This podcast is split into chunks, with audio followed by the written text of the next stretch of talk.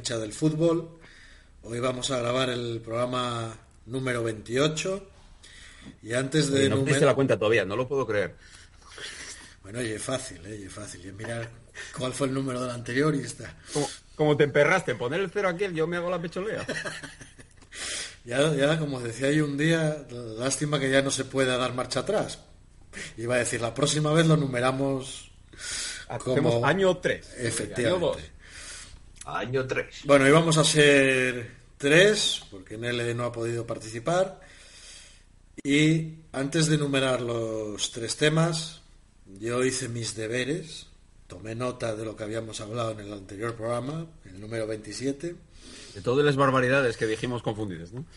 Bueno, en este caso no es que resucite la sección Fe de Ratas, sino que, como bien dijiste tú, Adrián, es una adenda sobre lo dicho. Entonces, ah. había dos temas que habían quedado pendientes. Uno, una pregunta que hizo Adrián, relativo al derbi de Sicilia. ¿Por qué el Palermo viste del color que viste? ¿Por qué ah, sí, sí. A mí también me lo contaron un amiguete. A ver, cuéntalo, cuéntalo, cuéntalo. Sí, no, sí, yo es lo que iba a decir. Tú mismo mandaste un mail con ah, la solución. Sí, sí, os lo mandé, os lo mandé. Es que lo había estado hablando con, con Ángel. Sí. Porque un amigo mío de un, de un foro en el que participo, Dipzona, tal, que es bastante, es bastante blanco además, y con él estuve hablando precisamente sobre el tema que voy a tratar yo hoy, sí. me, me, me, me contó esto y me puso un, un correo donde creo que era, que era de veinte minutos, ¿no? Un artículo de veinte minutos, ¿no? No recuerdo ahora exactamente, sí, sí, sí. Donde contaban un poco cómo, por qué el Palermo iba de, de rosa, remontándose al prácticamente al mil novecientos y muy poco, ¿no? La fundación, que creo que contaba que... Iban de amarillo originalmente. No, de rojo y azul, como el Génova. Yo rojo y azul. Sí, no, no, sí, es verdad, es verdad. Él me había di- es que él me había dicho que iban de rojo y amarillo, pero luego en el, no, en el es artículo que, es... que era de rojo y azul. No, a ver, tiene todo su parte de razón. De rojo y amarillo les obligó el fascismo, les obligó Mussolini ah. durante creo que fueron tres o cuatro años. De rojo y amarillo. Porque les obligó a vestir, no les gustaba el rosa. Y les obligó a vestir con los colores de la bandera de Sicilia. De Sicilia. Pero eso fue en los años veinte treinta, sí. Sí. Lo habíamos mezclado todo. Eso es. Pero el... Entonces esto, habían, habían enganchado una serie de... Una racha malísima de derrotas, ¿no? Y creo que alguien que era presidente o estaba ligado con la presidencia eh, decidió cambiar los colores y, y alguien le propuso ponerlos rosa y negro en referencia al, al dulce y al amargo, ¿no? El, el negro representando el amargo de la derrota, el rosa el dulce de la victoria. Y bueno, vamos a darlo por bueno, ¿no? no Sí, se supone que sí. Parece, parece una razón tan absurda como cualquier otra. Efectivamente, efectivamente. Si recuerdas, en el artículo decía que había otras dos teorías, pero que al final parece ser que no las sostiene ya nadie a día de hoy. La primera era que al parecer al meterlas a lavar, las camisetas rosa y blue, se habían mezclado los colores. Se habían mezclado los colores... Y ah, por eso salió rosa, pero como bien decían en el artículo, no, si del rojo y el azul sale el morado, vale, no el rosa. Sí.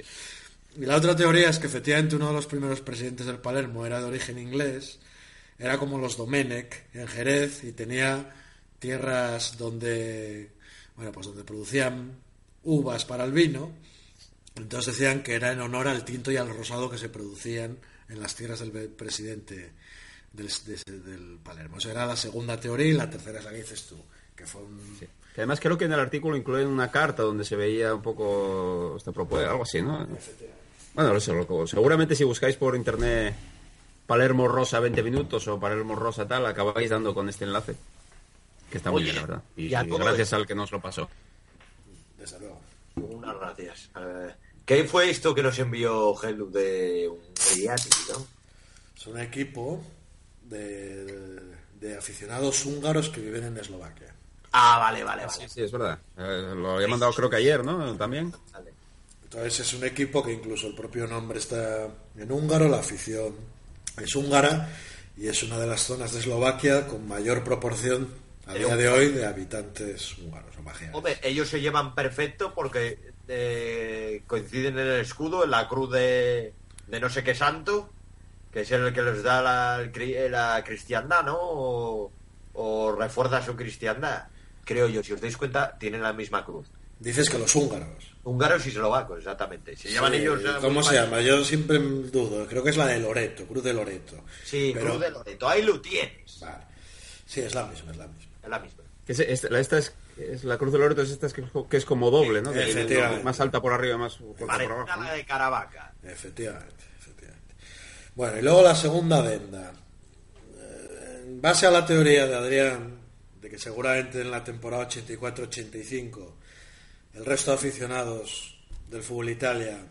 Era una especulación, ¿eh? Sí, decía, sí, sí, era sí, una sí. cosa... Efectivamente, pero bueno, lanzaste... Mira, podría ser que... Lanzaste esa teoría, ¿no? De que seguramente el resto de los aficionados, de los que no eran equipos grandes, acabaron simpatizando con el Hellas Verona y querían que ganara la Liga, haciendo un paralelismo con la situación de este año del Leicester en Inglaterra. Bueno, entonces pregunté, pregunté, dije que iba a preguntar y pregunté. Entonces pregunté a varios para, para que no fuera cosa de uno la respuesta. Tenemos línea directa en Italia ahora. Claro, pues, claro. Entonces, viejos aficionados, pues pregunté hay que a gente además que lo vivió, gente que había nacido entre los sesenta y los setenta y que son de varios equipos, para que no hubiera tampoco la cuestión de que fueran todos de la Roma o del Lazio, etcétera. Bueno, y sí, la gran mayoría dijeron que sí. Es decir, tú tenías razón en tu teoría. Sí quería querían que, la, sí que acabaron simpatizando con el Verona y sí querían que aquel año ganara el Verona. Yo lo decía sobre todo en base a lo que comentaban estos documentales, donde se veía que el, el partido, no sé si era el, el, el partido que les dio el título contra el Atalanta, donde se veía realmente que había más gente del, en el campo en Bérgamo del Kievo que del Atalanta, y los jugadores del Atalanta, pues, bueno, en fin, un, un biscoto allí eh, importante y también bueno, natural, ¿no? Porque cada cual cumplía sus objetivos allí y realmente el partido fue prácticamente un amistoso. Y a partir de esas imágenes decía, coño, pues a lo mejor... el... Sabiendo además esto que siempre comentas, que el Kievo es un equipo que no es el equipo que precisamente más simpatías despierta en Italia y todo esto.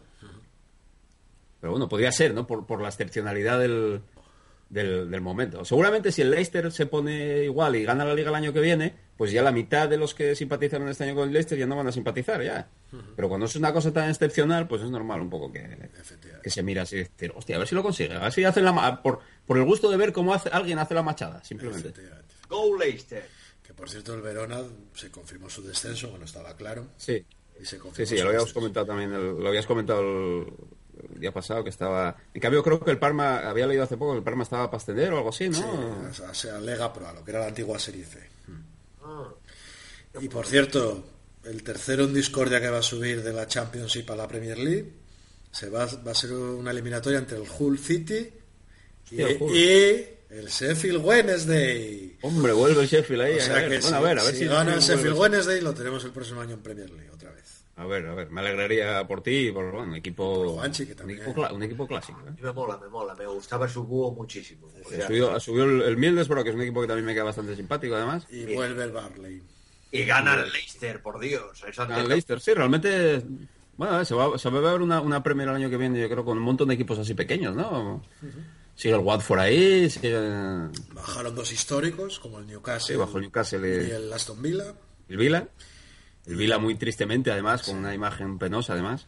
Y también bajó el Norwich City. Pero bueno, de todo esto hablaremos cuando hagamos el especial. Sí, cuando temporada. hagamos el recuento de final de temporada, que ya será el próximo programa seguramente, porque yo creo que ya habrá grabado todo, ¿no? Ya... Efectivamente. Creo que, bueno, no, estará el playoff seguramente de segunda todavía activo, ¿no? Depende de cuando grabemos, Adrián. Sí, sí también es verdad.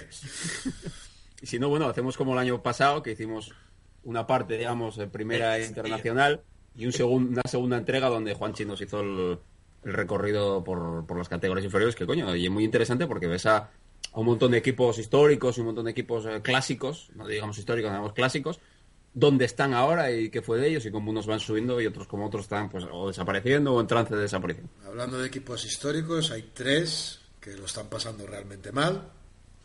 Y están intentando captar fondos para sobrevivir. El Sabadell, Sabadell Segunda B, Grupo Tercero, parece, ¿no? Recreativo... y en el Grupo Cuarto de Segunda B, el Recreativo de Huelva y el Real Jaén. Vaya so, pena. Bueno, del Sabadell y del Jaén no lo había leído, pero sí que lo había leído del Recreativo, que realmente incluso estuvo creo que a punto de... Hace cuatro, tres o cuatro jornadas estuvo a punto de decir que ya no... Vamos, que de, sí. de cerrar el kiosco, lo leí incluso. Sí, sí. O sea que la, la, la, la, la situación pues muy muy jodida para... Hay que recordar, es el equipo más antiguo de la, de la, el decano. la historia del fútbol español, ¿eh? Y sin refundaciones de por medio ni nada. O sea que sería realmente muy lamentable que desapareciera. Bueno, pues desde aquí animar a las tres aficiones para que ah, aguanten hasta el final. Ahí arriba, fuerza ahí. No hace tanto, hace tanto que estuvo el Rec en, en primera división, coño, tampoco o sea, ha sido una, una caída libre. Bueno, y desde aquí saludamos a todos los aficionados del Getafe. Sí, esos vuelven a su, a su lugar, a, a donde nunca debieron haber salido. Oye, pero me dejáis antes de empezar a decir una cosa. Yo nunca me alegro... A ver, del Getafe no voy a decir nada, ¿eh? Pero tampoco me voy a regocijar, porque hay que tener valor y cojones como... que va relacionado con los que quiero decir... Eh, como los de Paco Gémez, lo visteis como dio la cara cuando bajó el Rayo Vallecano, que aunque no son muy amigos y critiquen ahora la actuación, muy amigos del Sporting quiero decir, y critiquen un poco la actuación de Marcelino cuando llegó a Sichón el fin de pasado, hay que decir que yo no me alegro nada que pase yo Vallecano, ¿eh? No, no, yo que haya bajado el Rayo tampoco. No, el Rayo no me alegro tampoco. Y el Levante tampoco. Estaba pensando, estaba pensando que estuvo creo que cinco o seis temporadas seguidas esta vez el Rayo, que debió de ser una de las veces que más estuvo, ¿eh? Yo creo que sí, creo que en su historia es la vez que más temporadas han disputado seguidas, ¿eh? Hombre, claro, con esa, joder, esos también tienen mucho mérito, están a la par que el Sporting, y a mí de verdad sí que lo sentí más. Del Getafe, sinceramente, hostia, el Getafe estuvo doce años seguidos en primera, ¿eh? Atención, ¿eh? Con mucho tiempo, ¿eh?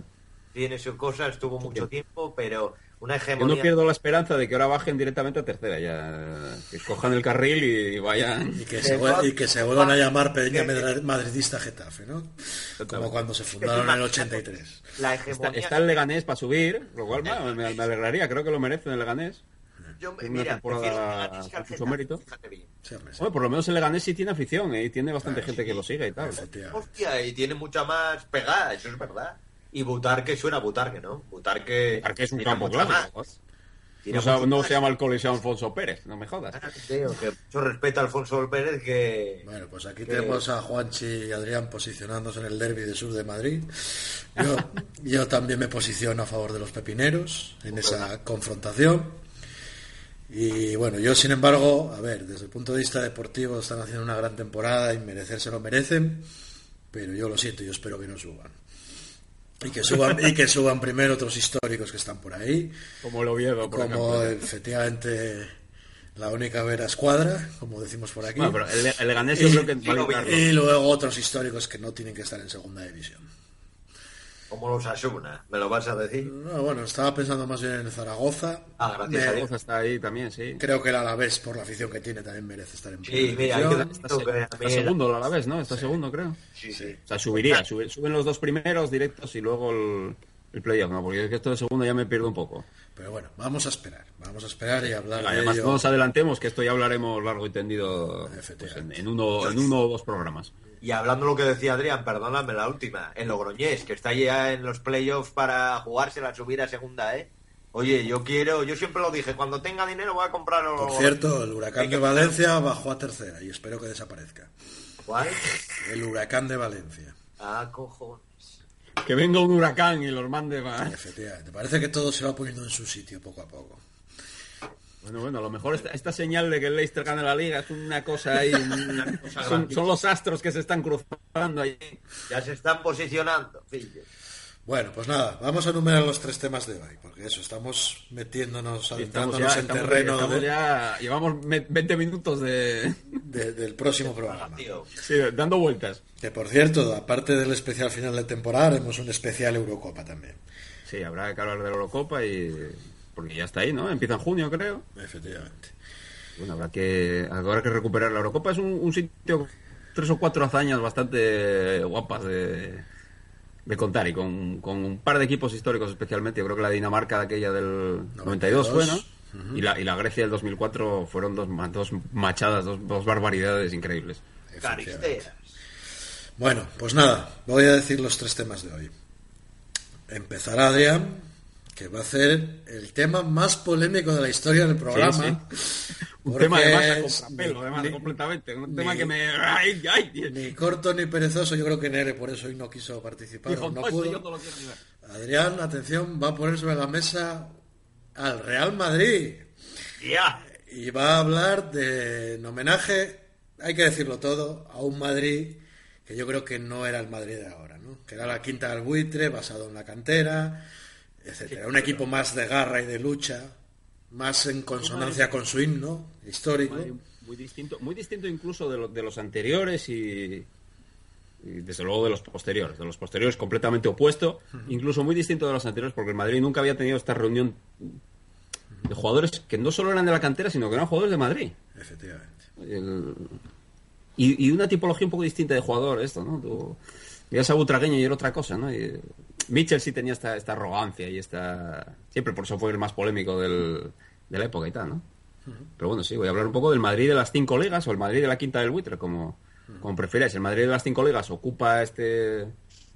Este, este arco temporal que es la segunda mitad de los ochenta. El Madrid de la quinta del buitre ocupa un poco más, con lo cual lo he preferido reducir a, a, a los cinco títulos, que es el, un récord que comparte con, con otro Madrid anterior, el, del, el de los Yeyes, uh-huh. que ese sí que llegó a ganar la Copa de Europa. Vale.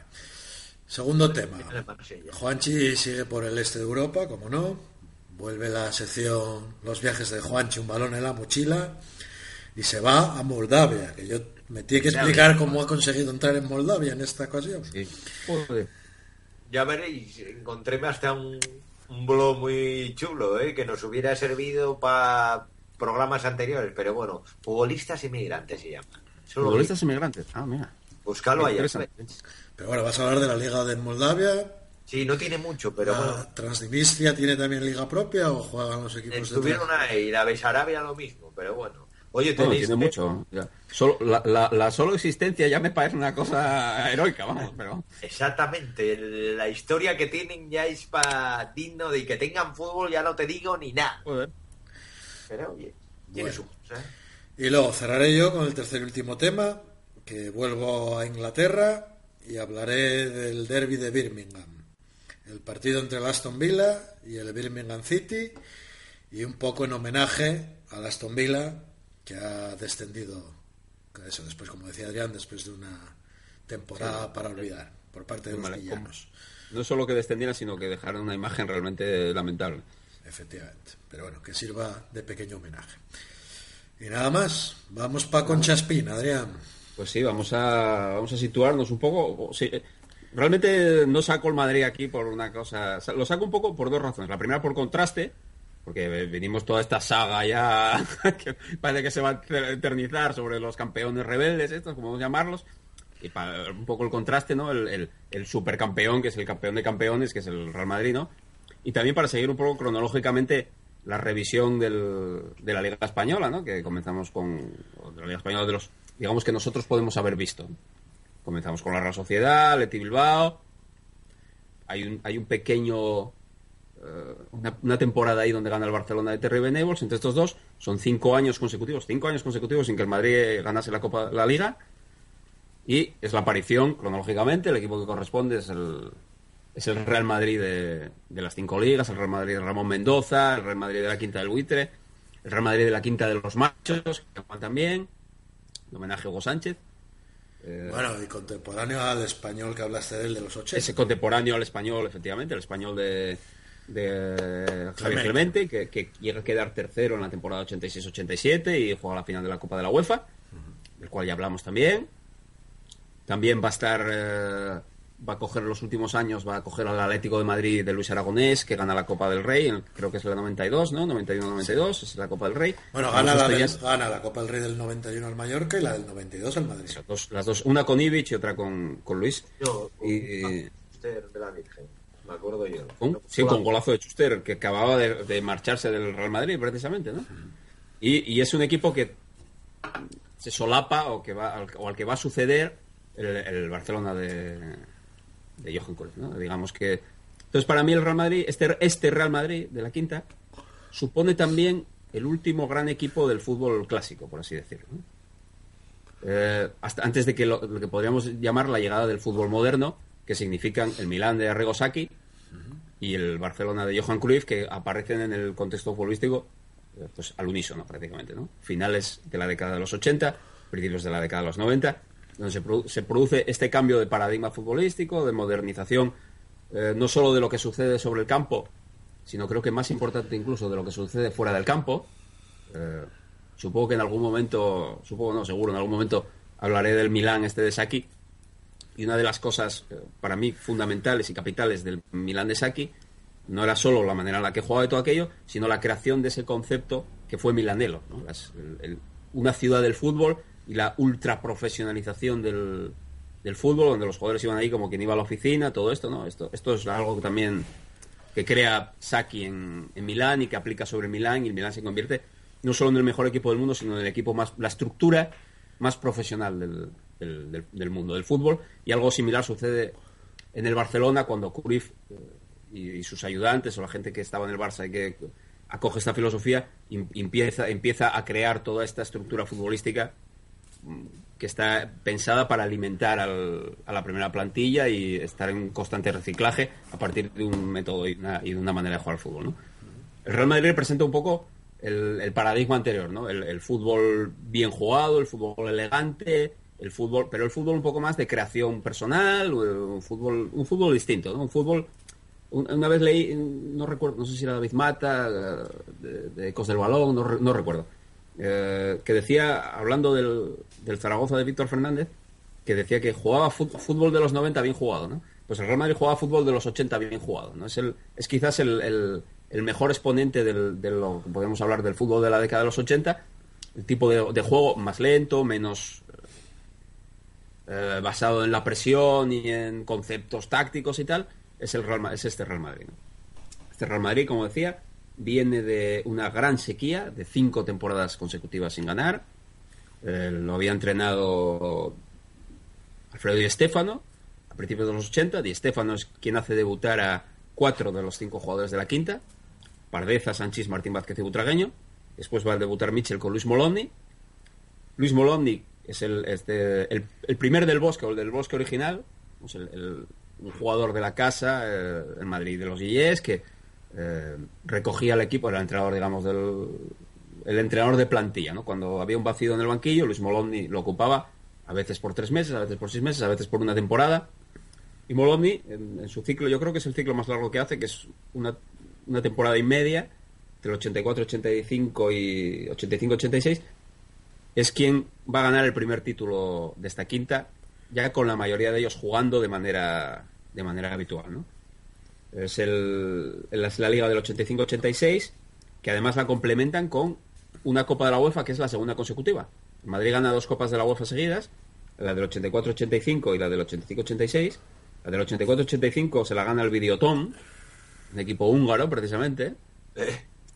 Eh, y, y queda marcada por una remontada antológica contra el Anderlecht, Eh, donde el Real Madrid acaba ganando, creo que seis dos o seis tres al Anderlecht en casa, con tres goles de, de Emilio Butragueño, una de estas puestas escena, de estas puestas en escena gloriosas del buitre de, de, de los, yo creo que hasta el ochenta y ocho, una cosa así. El buitre era, una, era algo sobrehumano, ¿no? Es el buitre de, del, del Mundial de México ochenta y seis contra Dinamarca y todo esto, ¿no? Aquel, era un jugador imparable, jugador indetectable en el área, un jugador que hacía cosas muy extrañas. Realmente, si veis jugar al buitre ahora, veis vais a ver muchas cosas de Iniesta en él, por ejemplo, solo que jugaba de, de delantero en vez de jugar de, de centrocampista, ¿no? Tenía un, un regate en seco que era criminal, y tenía esta cosa que se paraba dentro del área y que nadie se atrevía a, a entrarle, porque sabías que te iba a quitar el balón de delante y era o era o acababa la jugada en gol o acababa la jugada en penalti, ¿no? Tenías, no, no había mucha escapatoria, ¿no? Era un jugador formidable, para mí, que se acabó demasiado pronto, ¿no? Realmente el, el buitre ya a finales de los ochenta era un jugador que sí jugaba por la calidad que tenía y tal, pero era muy diferente al, a este Butragueño que sale en el ochenta y cinco, ochenta y seis, ochenta y siete, ochenta y ocho, que, es, que era extraordinario, ¿no? El, como decía, gana la Copa de la UEFA del año ochenta y cinco ochenta y seis. Al tiempo ganan la primera liga de estas cinco. Una Copa de la UEFA eh, donde juegan contra el Borussia Mönchengladbach, Neuchâtel, el más flojo que se van a encontrar, suizo, Inter y Colonia en la final. O sea que imaginaros, fijaros qué Copa de la UEFA, ¿eh? Gladbach, Inter y Colonia. El partido más celebrado y más célebre es también otra remontada, otra noche mágica del Bernabéu, como decía Valdano, ¿no? El midosténico, que es, es Valdano, el que es en esta época donde Valdano eh, trae, trae esta frase, de, creo que la había usado García Márquez en, en otro contexto. Eh, para hablar del miedo escénico, los, los equipos contrarios iban al, al Bernabéu y ahí era una cosa, el stage fright que llaman los el, el, la parálisis de la escena que llaman los los, los sajones referidos al teatro, ¿no? Y ahí es un, un cinco uno después de haber perdido cuatro cero en Gladbach, eh, donde se da una una, ima- una de estas imágenes de marca de, de un jugador al que yo personalmente le tengo una tirria sobrehumana, que es Juanito. Juanito para mí es el simboliza en fin, lo, lo peor del, del, del fútbol. El Juanito... Yo no estoy de acuerdo, ¿eh? Eh ya, ya, ya, pero bueno, yo Juanito, en fin... No sé, yo no estoy de acuerdo. Hacía unas cosas que... Al que contrario. No, no, no hay que hacer, que no hay que hacerlas sobre el campo. Eh, ¿El qué? ¿El ponerse el equipo a la espalda y transmitir, no, no, no me refiero a eso, no me refiero al, coraje, al resto de compañeros, no me refiero valentía al coraje y lucha, sino, sino al, al, a, un, a un egoísmo un poco descerebrado que le ponía a él y a sus compañeros en, en unas circunstancias a veces un poquitín peliagudas, ¿no? Y, y unas faltas, pues yo, unas con faltas lo, yo con lo que no estoy de, yo, yo con lo que no estoy de acuerdo no es con Juanito, sino que sí, me claro. encanta, sino con la reinterpretación que hacen determinados medios del espíritu de, de Juanito, Juanito, ma- espíritu Juanito manchándolo, manchándolo por completo. No, eso también, eso también. Eso también. Si Juanito tiene cosas admirables, que es lo que tú dices, ¿no? El, el nunca rend- que son realmente los valores del Real Madrid histórico, ¿no? El nunca rendirse, el optimismo ante la victoria, o sea, el pensar que siempre vas a ganar y todo esto. Pero Juanito lo, lo convertía en una especie de celebración de sí mismo a veces. Yo creo que... Va- sin maldad ninguna, personalmente, ¿eh? Creo que basado en, la, en una inocencia que tenía él, que, que no pensaba en, en, ni en las circunstancias en las que estaba, ni pensaba en el, en el otro. Y aquí contra el Gladbach hay un momento que a mí personalmente me resulta particularmente desagradable, que es ya con el Gladbach derrotado, habiendo remontado aquel partido, en el, faltando dos o tres minutos, lo cambian a Juanito, el partido ya está ganado, el rival ya está humillado y derrotado, y Juanito se marcha del campo pegando botes y, y, y celebrándolo como si hubiese marcado un gol. Cuando lo están cambiando, hay que tener un poco de... Sí, hay que sí, recordar a, a, a Bochini cuando les metía goles a Racing en, en, la, en cancha de Racing y no lo celebraba porque decía que ya era suficiente haber metido aquello, o como aquel jugador que decía que no, no le celebraba los penaltis porque los penaltis no se celebran. Pues ahí es esto, es esta, esta decencia con el, con el rival, ¿no? Hay otra, hay otra imagen de este tipo que me gusta mucho también por contraste, que es una semifinal contra el Cádiz, donde Butragueño mete uno de los mejores goles de la historia del fútbol, seguramente. Este donde dribla, creo que a tres, no sé si son tres, cuatro, cinco o diez dentro del área en una baldosa, todo con recortes idénticos uno a otro y se mete por la línea de fondo y mete el gol. Era el tres uno, creo, de una goleada contra el Cádiz en semifinales de la Copa del Rey, cuidado al Cádiz, ¿eh? Y, y Butragueño marca este tercer gol y no lo celebra. Levanta la mano así, agacha la cabeza diciendo, bueno, ya está, lo metí. Y llega Juanito por detrás como un energúmeno y coge y lo levanta en hombros y lo levanta como un torero. Sí, y, y Butragueño agacha así la cabeza y hace por bajarse, ¿no? Y, y llegan por detrás eh, Juan José y otro jugador del Cádiz y le, le palmean así en el hombro a Butragueño y le dan la mano. Juan José es del Madrid, ¿eh? Como diciendo, vale, nos metiste este gol, pero no nos lo pasaste por la cara. Eso era otra cosa. Sí que el tío tenía unas excentricidades y se pasaba de genio.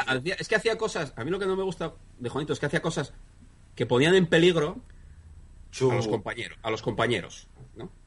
Y su propia... No me refiero solo a pisarle la cabeza a, a Matthäus allí, que es brutal. Eso sí, si veis el vídeo de cuando le pisa la cabeza a Matthäus, que yo como para meterlo en la cárcel directamente, podéis, os sugiero que os fijéis cómo la rata de Sanchís va por detrás a pisarle una pierna claro. a Matthäus, que por lo menos Sanchís, Juanito hace su majarada a cara descubierta y de frente. Pero el otro lo va, va como un aguarón a pisarle el tobillo a Matthäus cuando está allí tirando el suelo y mirando al, al, al, al tendido, ¿no? En fin. Pero Adrián, no le puedes... Juanito el peor lo... momento, yo creo, de la carrera de Juanito es partido legendario en Belgrado, entre España Ay, y Yugoslavia, iba a decir en que un lo... ambiente infernal. Hombre, vale. Podéis leer en cualquier lado que es uno de los partidos más violentos de la historia del fútbol. A España la estaban cosiendo Pero... a patada. Estaba ganando aquel partido con un, un ambiente dentro del campo que era para... En fin, pa, pa, pa... Había que tener Pero... un par de huevos para jugar allí. El campo, el Olímpico de Belgrado, recordar, tiene pista... Con el partido ganado, creo que estaba ganando España dos uno, dos cero, no lo recuerdo. Ya estaba Yugoslavia eliminada de la Eurocopa. Cambian a Juanito. Y Juanito se marcha del campo haciendo con el pulgar hacia abajo, señalando a la grada así. La grada... Aquello... No, eh, como, directamente en, en llamas allí hay una, hay una... Se corre como la pólvora y go, y aparece una botella volando desde la grada, atravesando la pista de atletismo. Y ¡pum! Le meten a Juanito en toda la cabeza y lo dejan ahí seco. Poco, por poco no se produce una invasión de campo en aquel mismo momento.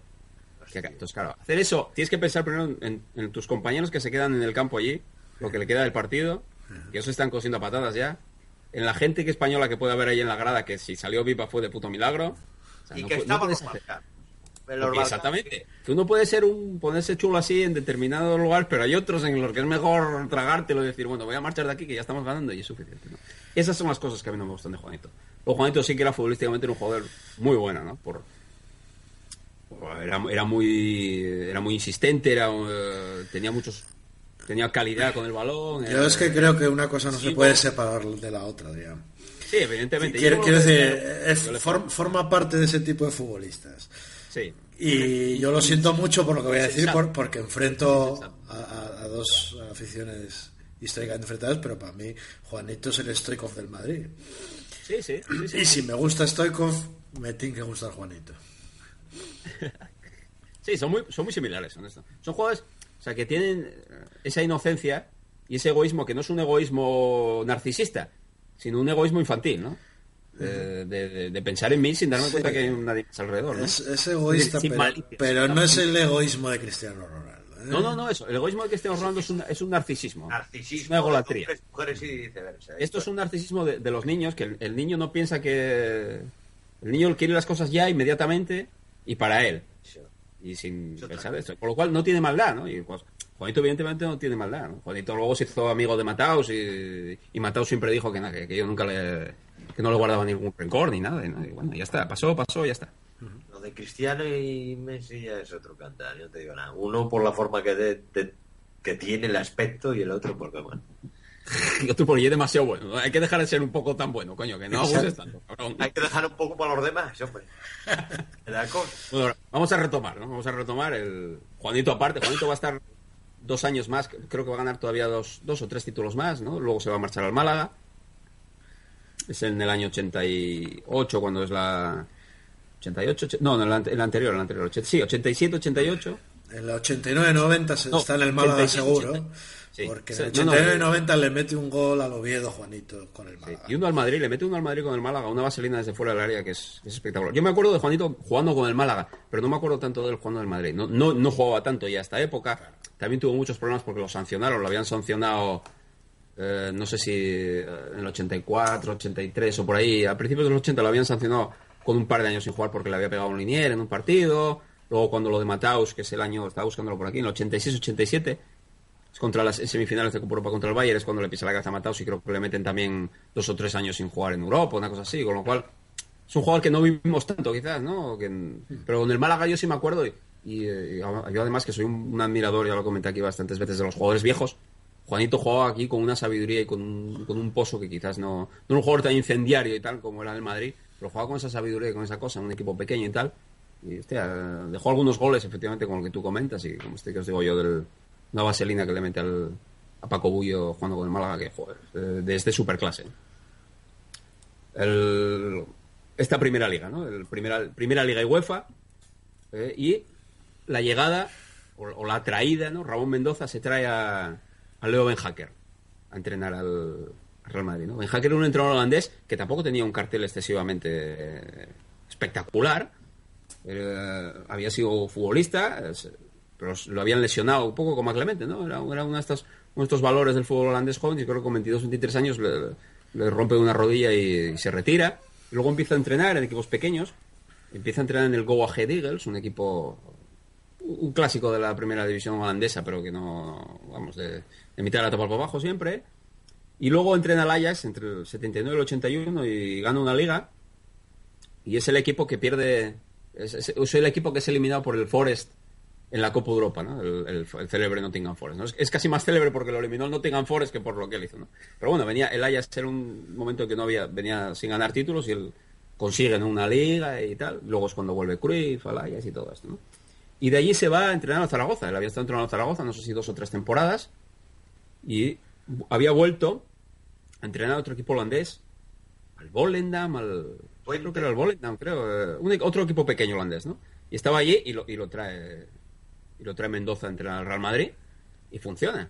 Funciona excep- excepcionalmente bien. Eh, porque gana tres ligas de estas, de estas cinco, ¿no? La primera la gana Molowny, la última la gana Toshak, que es la más espectacular. Y las tres intermedias la gana Leo Beenhakker con este fútbol de los ochenta bien jugado que os comentaba antes, ¿eh? Era un equipo eh, que jugaba muy ortodoxamente, el Real Madrid, eh, un equipo de combinaciones, eh, cuatro cuatro dos claro, Jugó por las bandas con dos jugadores extraordinarios de banda que tenían, Michel y Gordillo. Gordillo, hay que recordar que esta primera época solía jugar eh, de interior. Todavía jugaba Camacho por detrás de él. Camacho era diestro, pero siempre jugó de lateral izquierdo. Luego, cuando Camacho ya empezó a notar la edad, Gordillo pasó a jugar de carrilero. Y por delante de él jugaba Martín Vázquez, que tenía la particularidad de que Martín Vázquez eh, jugaba hacia, hacia adentro. Martín Vázquez hacía este movimiento que ya estamos acostumbradísimos a ver con Iniesta, con todos estos jugadores, de el interior que juega hacia adentro, dejando el espacio para que sea el, el carrilero el que, el que ocupe toda la banda, ¿no? Y en este caso el Madrid tenía la, a Gordillo, que era un carrilero clásico, un jugador que llegaba a línea de fondo, y podía permitirse que Martín Vázquez se incorporase a la línea de medios. Martín Vázquez era un jugador con un manejo, un manejo de balón excepcional, un, un, una visión de juego tremenda, un muy buen disparo desde fuera del área, pero Por tenía esta cosa que era, era un jugador un poco ciclotímico, un poco un romántico, estos que siempre tiene el Madrid, ¿no? Velázquez, Guti, siempre discutidos por la grada, ¿no? Dicen que era el mejor de la quinta del buitre, ¿no? Yo creo que el mejor de la quinta del buitre era, era Butragueño, pero bueno. Pero sí dicen que era el mejor, de la, el que más talento tenía, ¿no? Eh, Martín Vázquez es el que menos va a estar en el Real Madrid también, ¿no? Pardeza aparte, ¿no? Pardeza pertenece a la quinta de un modo un poco artificial. Sí. Era el único que no era de Madrid, creo que es de Huelva él. Pardeza. Eh, sí. sí. Creo que, creo que ese, juegan, creo que solo doce partidos o quince partidos, una cosa así, con el Real Madrid. Es el primero que debuta. Eh, y era un poquitín un, un, un, but, un Butragueño, era similar a Butragueño, ¿no? Un jugador que se movía muy bien dentro del área, muy técnico, muy fino, pero bueno, no tenía espacio en aquel Real Madrid, en aquel momento, sin problema. Se fue al Zaragoza y creo que jugó diez o doce años en el Zaragoza, excelentes, ganando alguna Copa del Rey, cayó por ahí, ganando la famosa recopa del Golden Agim, ahí estaba Pardeza, o sea, un jugador que hizo una carrera en primera división excepcional, aunque no la pudiera desarrollar en el Real Madrid, ¿no? Entonces la quinta, aunque se hable siempre de la quinta, que es un término que se inventó Julio César Iglesias en una, en una crónica donde hablaba del Castilla, que llegó a ser campeón de Liga con ellos, eh, y dijo, Julio César Iglesias siempre dice que metió a Pardeza porque le gustaba que además de quinta fueran cinco, ¿no? Entonces, eh, pero es una construcción un poco artificial, ¿no? Siempre se incluye a Pardeza, pero la quinta son Sanchís, Martín Vázquez, Michel. Este Castilla no llegó a jugar una final de la Copa del Rey con no, el propio Real Madrid. Eso, eso, es, eso es una cosa que se suele contar, pero que se equivoca. Leyenda urbana. Es una leyenda urbana, efectivamente. ¿Qué fue entonces Castilla, lo que sucedió? Castilla sí juega una final de Copa contra el Real Madrid, sí, pero es en el ochenta ochenta y uno. No es la quinta del buitre. Es la generación previa a estos, uh-huh. Es decir, la de Ricardo Gallego, uh-huh, que es el capitán de este Real Madrid, un uh-huh. mediocentro bastante leñero. ¿Dónde tuvo suerte? ¿En Italia? Al que, a que el fútbol en su momento le superó, ¿no? Pero era un jugador excelente en la primera mitad de los ochenta. Estaba Agustín, que seguro que os acordáis de él, que fue portero en el Tenerife también. Sí, sí, sí. Había, había otros jugadores que son... Que jugaban con el pantalón largo. Exactamente. O sí, un poco de melenillas y tal, una, una nariz grande. Son la generación previa a la quinta del buitre. O sea, la, la quinta previa a la quinta del buitre. Uh-huh. Es en el ochenta ochenta y uno, ochenta y uno ochenta y dos. Efectivamente, el Castilla llega a la final de la Copa del Rey contra el Real Madrid. Hecho histórico e insólito y creo que imposible de repetir porque creo que los filiales desde no sé qué temporada no juegan la Copa del Rey ya. Y les dio derecho, creo, a jugar la Recopa el año siguiente porque... ¿O no? Sí, creo que sí. No me acuerdo de eso. eso. No, pero creo que no podían jugar en Europa los filiales y no sé quién lo jugaría la Recopa aquel año, la verdad. Se podría mirar... Los que nos estéis escuchando y tengáis curiosidad, lo miráis y si no, a ver si nos, nos acordamos para la, la próxima edición quién jugó la, la Recopa aquel año, porque no creo que la UEFA permitiese que los filiales jugasen uh-huh. jugasen Recopa. Ya me, siempre me pareció extraño cuando mi padre me contaba, no, el Castilla jugó una vez, tal. Yo decía, pero ¿cómo hostias va a jugar el Castilla contra el Real Madrid? Luego era verdad, luego años después quitaron esa... Se impidieron que los filiales los filiales no jugaran la Copa del Rey, con lo cual no se podía dar, uh-huh. dar aquella situación, ¿no? Pero imaginaros qué equipazo tenía el Real Madrid en aquel... El Castilla en aquel momento, que fue capaz de llegar... Y según cuentan, esto me lo decía mi padre también, decía que el, el partido fue un pasteleo brutal para que el Real Madrid A ganase al Castilla, que los que en, en, en términos de igualdad los hubiera mareado. Porque uh-huh. era un equipo muy, muy superior, ¿no? Realmente el Madrid de los primeros ochenta es un equipo bastante uh, flojo, por así decirlo. No es el Real Madrid, siempre es el Real Madrid, pero es un jugador, efectivamente tenía Juanito, un jugador de mucho talento, y tenía algunos otros jugadores de talento como Uri Stilic y tal, ¿no? Uh-huh. Pero era un equipo ya con muy veterano, ¿no? Con jugadores ya veteranos y tal... Y es el es este momento de los ochenta de... Comentaban, y ayer estuve viendo un, un documental, hay dos documentales sobre esta época en YouTube. Uno es no es, creo que es cien años de historia del Real Madrid, creo que es el capítulo tres, es una, es una, una saga sobre los cien años, cuando, cuando fue el centenario del Real Madrid, se editó en D V D, tal, y alguien los ha colgado en YouTube, y creo que es el capítulo tres el que hablan de esta Quinta del Buitre, y hay otro documental también que no recuerdo, pero vamos, si buscáis en YouTube Quinta del Buitre os van a salir, duran una hora y poco cada uno, o cincuenta minutos. Y uno cuenta, cuentan los jugadores que, que el, el Real Madrid estaba, estaba mal de dinero en aquel momento. Uh-huh. El Real Madrid, siempre cuando hablamos de mal de dinero del Real Madrid, lo ponemos en el contexto de un equipo rico, ¿no? Uh-huh. Y que, y que esa fue la razón por la que, creo, no sé si lo cuenta Michel o Sanchís, ¿no? Que esa fue la razón por la que a ellos les dieron la, la oportunidad. Esto siempre sucede así, ¿no? Cuando, cuando a, en el Barcelona les dan la oportunidad a todos estos jugadores de la cantera, Guardiola como entrenador, por ejemplo, incluido, es porque no había dinero para fichar a los jugadores que por ejemplo Barcelona puede fichar ahora. Y entonces se dieron la vuelta y dijeron, oye, y estos chavaletes que tenemos aquí, si los ponemos, bueno, si, si funciona bien, cojonudo, porque nos salieron gratis, y si no funciona, pues bueno, tampoco lo estamos haciendo tan bien los años anteriores como para que nos dejen en mal lugar, ¿no? Y esto es, esta, y esta, esta situación en que se dio de un Real Madrid deportivamente débil y económicamente no especialmente bollante, es la que, lo que produce que en unos pocos años, en, en, en dos años o tres, eh, estos cuatro jugadores fundamentales estén jugando a la vez, juntos, en un mismo equipo, y no solo eso, sino siendo el núcleo de, de ese equipo y, y en torno a los que giran ese equipo, ¿no? Sus rivales en aquella época, es verdad, no eran unos equipos tan espectaculares como los que se van a encontrar después, quizás, ¿no? No tan fuertes como el Barcelona de Johan Cruyff, por ejemplo, incluso como el primer Atlético de Luis.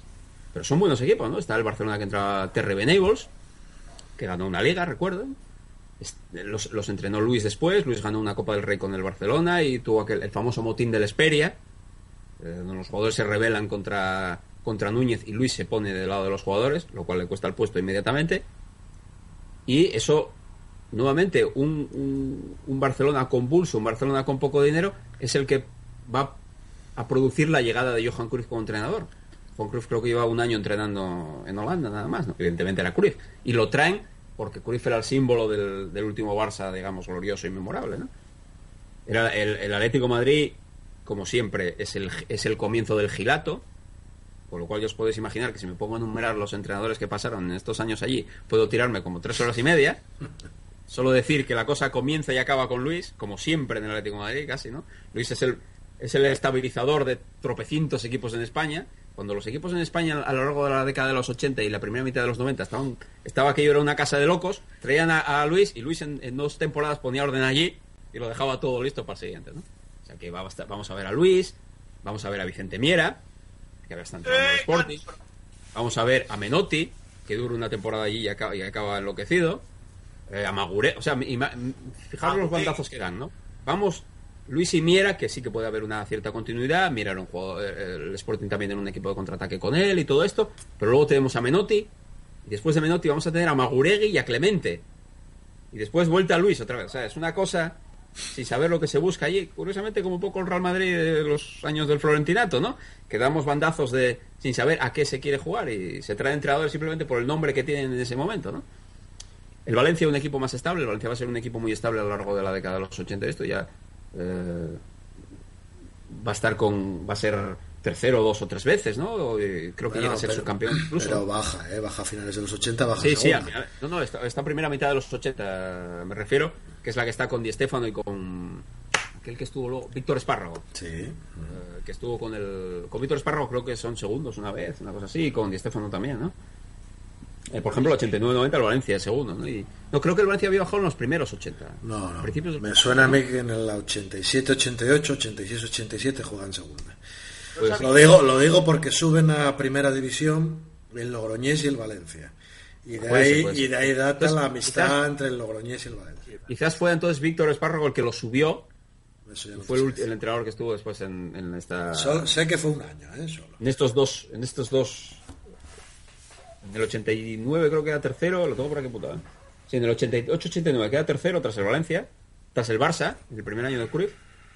Y en el ochenta y nueve noventa queda segundo por delante del, del Barça de Cruyff. Y luego ya es cuando ya Cruyff Hablando de memoria, construido el equipo. Yo diría que en segunda estuvieron en la ochenta y siete ochenta y ocho. Pues entonces estos son justo de la ascienden, entonces seguramente fue con Víctor Espárrago con, con quienes ascendieron. Y bueno, estuve mirando en esta página que os digo siempre de, de hostia, se me olvidó ahora cómo se llama. Eh, es una página de estadísticas de fútbol. Buscáis cualquier nombre de un equipo por la temporada, ponéis Valencia ochenta y cinco ochenta y seis y lo primera resultado que vais a encontrar es ese, y a partir de ahí podéis navegar por toda la historia del del fútbol español con estadísticas de todos los jugadores. Bueno, es una maravilla de página, ¿no? No recuerdo cómo se llama. ¿Cómo andan en Silicon Valley? Oye, ¿sabéis que Magurregui entrenó al Racing y al Almería? Joder. Yo me acuerdo de él en el Celta. En el Ce- al Almería y, al- y el, el último que dejó el prove hombre en paz descanse, el Poli Egido. El Poli Egido sí me, sí, me, sí me acuerdo, sí, sí, que fue lo último que entrenó. Ya me cago en dos cuando en el noventa y pico. Estando en segunda el Poli, ¿no? De, de lo primero que estuvo en segunda. En segunda. Sí, sí, yo creo, me suena porque creo que lo tenía en un, en un álbum de cromos, ¿no? A Maguregui, que en paz descanse. Pues esto, estos eran los rivales que se encuentra hasta la irrupción, como decía antes, del, del o el asentamiento, ¿no? Porque Cruyff llega en la ochenta y ocho, ochenta y nueve, una cosa así, pero digamos que tiene dos, dos años de construcción del equipo donde va eliminando, viendo qué jugadores se va a quedar de los que estaban antes, empezando a subir jugadores de la cantera, ¿no? Eh, Amor, por ejemplo... Eh, Eusebio no, Eusebio lo trae del Valladolid, Juan Carlos lo trae del Valladolid, fichando los de la Real Sociedad, no, está construyendo el equipo, ¿no? Y va a ser luego en el noventa cuando realmente sea el, el Barça de Cruyff, que va a ser el equipo que arrase al, al Real Madrid este, ¿no? Eh, no lo arrase, ahí es verdad que gana dos títulos por un tal, por un solo punto en la última jornada, no me refiero a arrasarlo, que le saque unas puntadas y que domine, sino que cambia de tal manera el fútbol que hace obsoleto al Real Madrid, tal y como va a pasar en Europa con el, con el Milán, ¿no? Un poco los jugadores que había en aquella época en el Madrid, quitando todos estos que nos acordamos de la quita, ¿no? Sanchís, defensa central, había comenzado como centrocampista, era hijo de un histórico del Real Madrid, Manolo Sanchís padre, eh, capitán de la, del Madrid de los Yeyés, campeón de Europa, por tanto, ganador también de cinco ligas consecutivas, hay que recordar, el Madrid de los sesenta gana también cinco ligas consecutivas, es el récord absoluto de la Liga Española, nadie lo ha igualado, estos dos registros, ambos del Real Madrid, cinco títulos consecutivos, es alguna cosa espectacular. El Barça de Cruyff creo que gana cuatro, ¿no? Y bueno, el Barça de Guardiola gana tres, ¿no? Me parece. Eh... Hostia, ganar tres ligas seguidas ya es impresionante, con lo cual imaginaos ganar cinco ligas seguidas en una liga española, pues bastante fuerte, ¿no? Eh... Sanchís era, es el jugador que más eh... que más dura de, de esta quinta. Eh, va a llegar a ganar dos Copas de Europa, la séptima y la octava. Era un central muy elegante, con muy buena salida del balón. Como decía antes, había jugado de centrocampista. Y es el capitán de esta, de esta quinta, aunque creo que era el más joven de todos ellos, ¿no? Michel. Pardeza y... Chendo. Sí, el mayor era Pardeza, el mayor era Pardeza. Eh, y luego creo que Butragueño era... Butragueño y Michel debe ser más o menos la misma edad. Y, y Sanchís, pero no, son Sanchís a lo mejor es dos años más joven, ¿no? Y, y Martín Vázquez creo que también era un poquitín más joven que ellos, ¿no? Sí, Michel, sí. Eh, interior derecho clásico, eh, rey del centro del centro medido al remate de, de Hugo Sánchez, un centrador extraordinario, no era un jugador lento, no era no era, no era un, era un jugador que quizás tenía pocas eh, si lo vemos ahora en el contexto del fútbol ahora, era un jugador que era imposible que jugara en banda, ¿no? Eh, no tenía regate, era lento, pero era un poco como, yo siempre lo comparo con David Beckham a, a Michel, ¿no? Era un medio centro, era un, era un organizador que jugaba en la banda derecha, ¿no? A, a Michel muchos jugadores, intent, muchos entrenadores intentaron colocarlo en el medio y se diluía completamente porque no, no sabía cómo manejarse en el medio. Y en cambio lo, lo colocabas en la banda con menos espacio se movía y mucho. Se manejaba a la perfección. Mira, simplemente tenía... Corea. Si te das cuenta por dónde se metió, sí. Por la Corea. Ahí... Corea cuando hace el me lo merezco, me lo merezco, se pone en ridículo delante de todo el mundo, porque si le metes tres goles a Corea, pues dices, bueno, le metí tres goles a Corea, anda, joder, no vayas encima sacando pecho porque le metiste tres goles a Corea, o sea, hasta luego. Este es el problema que siempre ha tenido Michel, que siempre ha estado envuelto en una especie de autorreivindicación, como si, como si la gente no le dijera lo suficientemente lo bueno que es, y joder, sí, sí, Michel, que es muy bueno, pero no hace falta que te lo estemos diciendo tres, cada dos por tres, hombre. Es un jugador excepcional en ese sentido, ¿no? Un organizador que juega en la banda. Y era el jugador eh, que, que surtía de balones a, a la delantera, ¿no? Martín Vázquez fue el que más le costó estabilizarse en el equipo. Era, como decía antes, un jugador que tiene similitudes con los centrocampistas eh, estos ligeros que estamos viendo ahora, tipo Silva, tipo Iniesta, todo esto, ¿no? Era un jugador de muchísima clase, con un gran pase, con un gran, un gran último pase. Es también el primero que se va de ellos, el único que se va del Real Madrid, en realidad. Eh, se va a ir al Torino después del ochenta y nueve noventa. Yo tengo... Creo que está... Creo que se acordará más, porque yo no recuerdo si estaba una temporada o dos en el Torino. No, no, no dos, temporadas. noventa, dos temporadas. noventa y dos. Eso mejor, Juanchi. noventa, noventa y uno, noventa y uno, noventa y dos. Mirad en el Wikipedia, pero os digo yo... Luego, que... Lo, que, lo que no sé muy bien, y él, después, creo que él pasa por Francia y luego vuelve a España, o lo de que pasa no sé, por Francia... Sí, se va al Olympique, y del Olympique ah. para el Celaya... Para el Deportivo de La Coruña. Al Deportivo. De La Coruña, pero, perdón. Okay. Pero, ¿va primero, ¿va primero al Depor y luego vuelve al Madrid? ¿O va pa, vuelve al Madrid y luego va para el Depor? ¿Cómo? Yo creo que yo creo que del Depor no volvió al Madrid. No, no, él volvió. Entonces, después del Olympique, de, entonces del Olympique a Celaya. Pues debe ser. Torino, no, a México se va después de estar en el Madrid con Butragueño. No, pero no es, pero no es Martín Vázquez el que se va, el que se va al Atlético Celaya es Michel, Michel y Butragueño. Ah, Michel y Butragueño. Y Martín ah, vale, vale, vale. Se va. No sé si se va a México, pero no con no al Atlético Celaya, con Michel. Ah, vale, vale, vale. Con ellos pues... dos no, pero que se haya ido al Celaya bueno, igual sí, ¿eh? Y después al Karlsruhe. Yo creo que no, que al Atlético Celaya Ay, no mía, fue vaya, Martín. Vaya, vaya carrerón. Bueno, lo, nos preocuparemos también. Otra cosa para comprobar el año que viene. Los avatares de Martín Vázquez por el fútbol mundial. Yo recuerdo eso, que volvió estuvo en el, volvió al Real Madrid, sí, sin pena ni gloria. Pero no recuerdo si fue antes de estar en el Deportivo o, o después se marchó para el Deportivo, donde también estuvo sin pena ni gloria. Creo que incluso en el Deportivo, puede ser que estuviese con Toshak en el Deportivo. Puede ser que fuera con, con Toshak en el Deportivo. Puede Ay, ser. No te digo. Yo creo que el primer año el Super Depor no estaba, Martín. No, no, no, no, no. Él no está cuando el, el Deportivo gana los títulos y creo que no está con Arsenio tampoco. Perdonadme, o sea, perdona. Debe de ser entre, entre Arsenio y Irureta. No volvió al Madrid. Ah, en Castilla. No, no, Martín va, al Madrid vuelve fijo. Volvió, a ver, que lo está se mirando, se que lo está mirando en la Wikipedia. A ver, ¿qué pone en la Wikipedia? Te das cuenta que el tío está ochenta... Sí, tienes toda la razón. Vuelve al Madrid. Sí, sí. Vuelve al Madrid la noventa y dos noventa y tres. Mira, el Torino estuvo noventa noventa y uno, noventa y uno noventa y dos, lo que os dije. noventa y dos noventa y tres. Vale, del, del, Torino, del Torino vuelve al Madrid. Eh, vuelve al Madrid uh, en la noventa y dos noventa y tres, pero no de, por lo que pone aquí, no debe acabar la liga con el Olympique de Marsella. Porque pone el Olympique de Marsella noventa y dos noventa y tres. Y en el Madrid pone que vuelve del noventa y dos noventa y tres hasta el noventa y cinco. En el noventa y cinco se va para La Coruña. Después en el noventa está dos temporadas. Y en la noventa y seis, siete, noventa y ocho milita en el Atlético Celaya. ¿Ah, sí? Y de ahí al campo. En Celaya ¿Ah, sí? acabaron todos allí. Ah, pues yo no me acordaba de Martín Vázquez en Celaya. Lo, lo del sí. Olympique, lo del Olympique bien puede ser una cesión, por ejemplo. Que sí, el Torino lo cediese al Olympique. Que en el Olympique estuviese siete ocho partidos y que entonces lo fichara el Madrid. Mira a ver, Juanchi, si coincidió en el Celaya con Michel y Butragueño. Vamos a mirar, espera, que voy a mirar lo de un triqui. Esto gracias al Wikipedia y... mientras, busca, mientras busca aquí Juanchi, bueno, de Butragueño no me siento más porque ya digamos que lo sí, definí sí, un poco sí. antes, ¿no? Y un poco los otros jugadores que van a ocupar estos, eh, estos años, ¿no? El, el, el, en el primer año nos vamos a encontrar un equipo muy diferente, ¿no? Es el, el equipo de Molowny es un equipo hecho con, con lo, los restos, digamos, del, del Madrid anterior y la, la adición de la Quinta del Buitre y un jugador espectacular que ficha, ¿no? Vamos a ver a Maceda, que había venido del Sporting y que tiene la mala suerte de lesionarse en una rodilla de gravedad en el Mundial de México ochenta y seis y no vuelve a jugar prácticamente nada ya. Es verdad. Está Camacho todavía, está Chendo, un histórico lateral derecho que va a jugar mil años en el Madrid. Está Ricardo Gallego, como decía antes, que era el líder de aquel Castilla. Está Gordillo, a quien trae en el Betis. Y sobre todo está Valdano, a quien trae en el Zaragoza. Valdano va a estar en dos de estos títulos. Después enferma de una hepatitis y se tiene que retirar del fútbol. Creo que era un poco veterano. Un poco veterano. Creo que tenía treinta y dos años, treinta y tres cuando se retira. Aquella muy mala suerte. Él había venido muy joven al, al Alavés. Es un jugador al que el Sporting estuvo a punto de fichar en su momento. Otro de estos jugadores que el Sporting desdeñó de una manera absurda. Eh, eh, eh, sí, esto otra cosa que siempre me contaban aquí de... En su momento le ofrecen al Sporting a tres jugadores que estaban en el Alavés, que eran Señor, Valdano y un vasco de quien no se acuerda ni su puta madre, para que elijan a uno.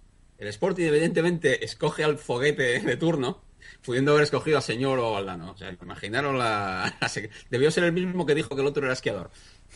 Es verdad, lamentable. Y ah, el gran fichaje, como decía antes, que además se lo quitan al eterno rival, el Atlético de Madrid, que es Hugo Sánchez. Hugo Sánchez es el es el gran delantero. Si el Madrid es el gran equipo de la primera mitad de la década de los ochenta, de la segunda mitad de la década de los ochenta, el último gran equipo clásico de fútbol clásico, Hugo Sánchez es el último gran delantero clásico y el último gran delantero de la segunda mitad de la década de los ochenta, ¿no? Era un, una bestia del área, un tipo con unos registros como un reloj, que te metía sus veintitantos goles temporada a temporada, te pusieras como te pusieras. Es como estos juegos de baloncesto, ¿no?, que tienen unas estadísticas y tú los puedes defender como quieras, que ellos van a hacer esas estadísticas, te pongas tú como te pongas, ¿no? Pues Hugo hacía esos números, se pusieron los defensas como se pusieran, y además era capaz de llegar a cotas como la que llegó en la temporada ochenta y nueve noventa de meter treinta y ocho goles en Liga. Hoy decimos meter treinta y ocho goles y nos parece una cosa tal, porque vivimos, vivimos en este mundo de bestias y animales salvajes que meten cuarenta y cincuenta goles y tropecientos goles por año, incluido Luis Suárez este año, que meter cuarenta goles en la Liga donde juegan Messi y Cristiano y ganar el Pichiche, hay que tener unos cojonazos como el caballo del Espartero. Pero, bueno, ¿y tú de esto el... hablaré un poco, hablaré un poco la, la semana, la próxima entrega, pero lo quiero decir ya, porque Luis Suárez es el primer jugador que es pichichi desde que en esta liga juegan juntos Messi y Cristiano Ronaldo, ¿eh? Tiene mucho meritazo, pero también joder juega... que sí tiene mérito. Pero sí tiene... Joder que sí tiene mérito. Y el máximo goleador histórico que no sea ninguno de estos dos, ¿eh? Yo cuarenta alegro, goles. Me alegro por él. Sí, Yo sí. también, cuarenta goles. Joder, cuarenta goles con Cristiano y el otro ahí, madre mía. Pues Hugo es un jugador de este tipo, ¿no? Además es un delantero centro... Eh, de los que hoy se ven pocos, ¿no? Eh, Suárez, Suárez es capaz de hacer esta cosa, pero también es capaz de hacer tropecientas cosas más. Y es un jugador que se parece, por ejemplo, el jugador que más se parece a Hugo, o que más se parecía a Hugo, era Falcao. Falcao, cuando antes de que se le subiera el ansia de dinero a la cabeza y todo esto, ¿no? O sea, cuando estaba en el Atlético de Madrid, era un jugador que se parecía mucho, ¿no? Era un jugador de área formidable, pero era también un jugador que era capaz de salir del área y facilitar eh, a sus compañeros, ¿no? Butragueño siempre dice que es el, el delantero con el que más fácil ha jugado nunca al fútbol, porque Hugo era un maestro de la pared. Hugo era, un, era magistral jugando a un toque. De hecho, los famosos treinta y ocho goles que mete en la temporada ochenta y nueve noventa son todos a un solo toque. Uh-huh. Pum, adentro, pum, adentro, pum, adentro. Un jugador del, por el que aquí no tienen demasiadas simpatías, como es Oliverio Jesús Álvarez. Oli, era ex delantero del Oviedo. Era un jugador también de esas características, un delantero de un toque. Otro grandísimo delantero del Oviedo, por el que aquí sí tienen admiración justificada además, y que escogieron entre su entre su top once de la historia, como es Carlos, que comparte contexto y, y marco histórico con Hugo Sánchez. Era un jugador de estas características también, un grandísimo delantero de un toque, que también era capaz de salir del área y jugar eh, de espaldas y facilitar. Carlos era un, es un delantero. Carlos hay que reivindicarlo más como uno de los grandes delanteros españoles de la historia, ¿eh? Ya lo hablamos en su momento cuando hicimos el top once, pero Carlos... Uf, Los que lo hoy, vimos hoy, hoy, va, hoy, valdría, hoy valdría un dineral, Carlos. Hoy valdría Hombre. mucho dinero, Carlos. Los que los vimos en directo, cuidado, ¿eh? Impresionado. Era, ¿eh? era, era muy parecido a Hugo Sánchez. No lo digo por... Tenía mejor carácter, evidentemente, ¿no? Hugo Sánchez era una mala bestia. Pero bueno. El, el, al año siguiente, en el ochenta y seis ochenta y siete, llegan dos refuerzos también eh, capitales. Uno va a ser Paco Bullo, que viene del Sevilla de jugar, creo que siete u ocho temporadas en el Sevilla.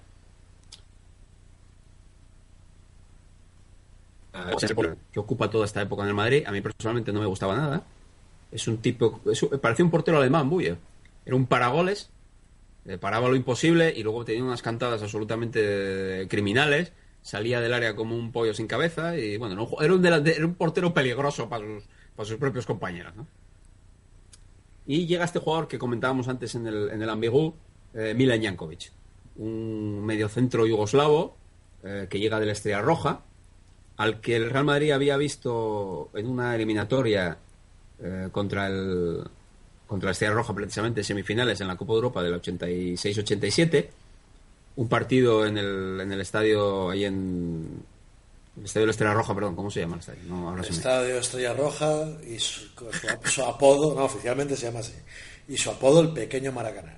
Eso, el Pequeño Maracaná, eh, donde el, donde la Estrella Roja barre del campo al, al Real Madrid por cuatro dos. Después lo van a eliminar en el Bernabéu, en, creo que fue en cuartos de final. Y, y, y el Beenhakker se queda ahí presionadísimo con con, con Jankovic, ¿no? Y, y lo traen. Desgraciadamente Jankovic solo está un año en el Real Madrid porque se lesiona de un menisco y Mendoza decide no renovarlo. Estamos hablando de una época eh, está bailando la norma entre los dos y los tres extranjeros. Uh-huh. Recordar. Y era un poco aventurado eh, tener a tres extranjeros en la plantilla y que uno estuviese lesionado la mitad de temporada, ¿eh? No poder contar con él, ¿no? Había que seleccionar muy bien a los extranjeros que, que fichabas. Esto fue un poco la mala suerte de Jankovic, pero todos los madridistas viejos con los que hablas, eh, con buena memoria, eh, dicen que Jankovic fue fundamental para el desarrollo de aquel, de aquel equipo, ¿no? Que fue el que le dio un poco coherencia al, al juego del Madrid, ¿no? Era un, era un tipo elegante que jugaba con la cabeza levantada, parsimonioso, eh, con un gran toque de balón en largo y en corto. Evidentemente el, el, el, el sustituto también... El sustituto de Jankovic también tiene que ver un poco con, con la oscuridad del nombre de Jankovic, ¿no? Porque el sustituto de Jankovic fue nada menos que Bernardo Schuster, uh-huh. a quien además fichaban del Barcelona, tras el motín de la Esperia que comentaba antes, ¿no? Él salió tarifando del Barcelona, peleándose con, con Núñez, luego salió tarifando del Madrid peleándose con Mendoza, para irse al Atlético de Madrid, del cual evidentemente salió de mala manera peleándose con Jesús Gil, ¿no? Y luego, un día unos señores pasaban por la calle y vieron a Bernardo Schuster peleándose consigo mismo también, lo cual era la cosa más habitual del mundo. Schuster es una de esas... Schuster hay que hay que hacerle un día un, un monográfico schusteriano, porque es un jugador que no os lo podéis creer, de verdad. Os recomiendo que cojáis el YouTube, veáis vídeos de Bernardo Schuster, veáis partidos de Bernardo Schuster que se pueden ver, y vaya, os va a caer la mandíbula al suelo, porque es un jugador... ¿Sabes lo que me dijo hoy, Juanchi? ¿Sabes lo que me dijo hoy Rubén el desayuno? ¿Qué te dijo? Dice, mis jugadores favoritos cuando yo era más chaval eran Bernardo Schuster y David Platt. Hostia, David Platt, hostia, aquel inglés, chaval, era una máquina de rematar. Hostia, una máquina de rematar, el Tottenham. Encima acabó en el Lazio. Él es de la ah, sí, Platt acabó en el Lazio. Sí, sí, acabado sí. En el Lazio, cuidado, ¿eh? Sí, sí, sí, sí. Pues lo dijo, lo dijo. David Platt. Bernardo Schuster es un jugador... O sea, Bernardo Schuster se enfada con el seleccionador de turno de Alemania en el año... Pero cuando tenía veinte años, una cosa así. Y por sus santos cojones decidió no ir más con la selección de Alemania. Y se perdió de ganar lo que le dio por la puta gana con Alemania. Y, y, se, y seguramente se perdió de estar ahora mismo considerado como uno de los siete u ocho mejores jugadores de la historia del fútbol. O sea, era un fenómeno. Era un tipo que jugaba con una suficiencia, jugaba sobradísimo... Eh, era como un media punta que jugaba de, de medio centro, o como un medio centro que jugaba de media punta, o jugaba como la salida de los cojones, regateaba a quien quería. De, de repente, tú, Schuster, estaba así parado en el campo y decía: hostia, tío, me estoy aburriendo, voy a meter un golazo. Y cogía, lo regateaba a cinco y le levantaba el balón al portero y decía: ala, gol, venga, la siguiente jugada. Jugaba a, a reones, evidentemente, porque estos, estos genios locos juegan así, pero un jugador portentoso. Y es el jugador que dispara el, el, la categoría del fútbol del Madrid.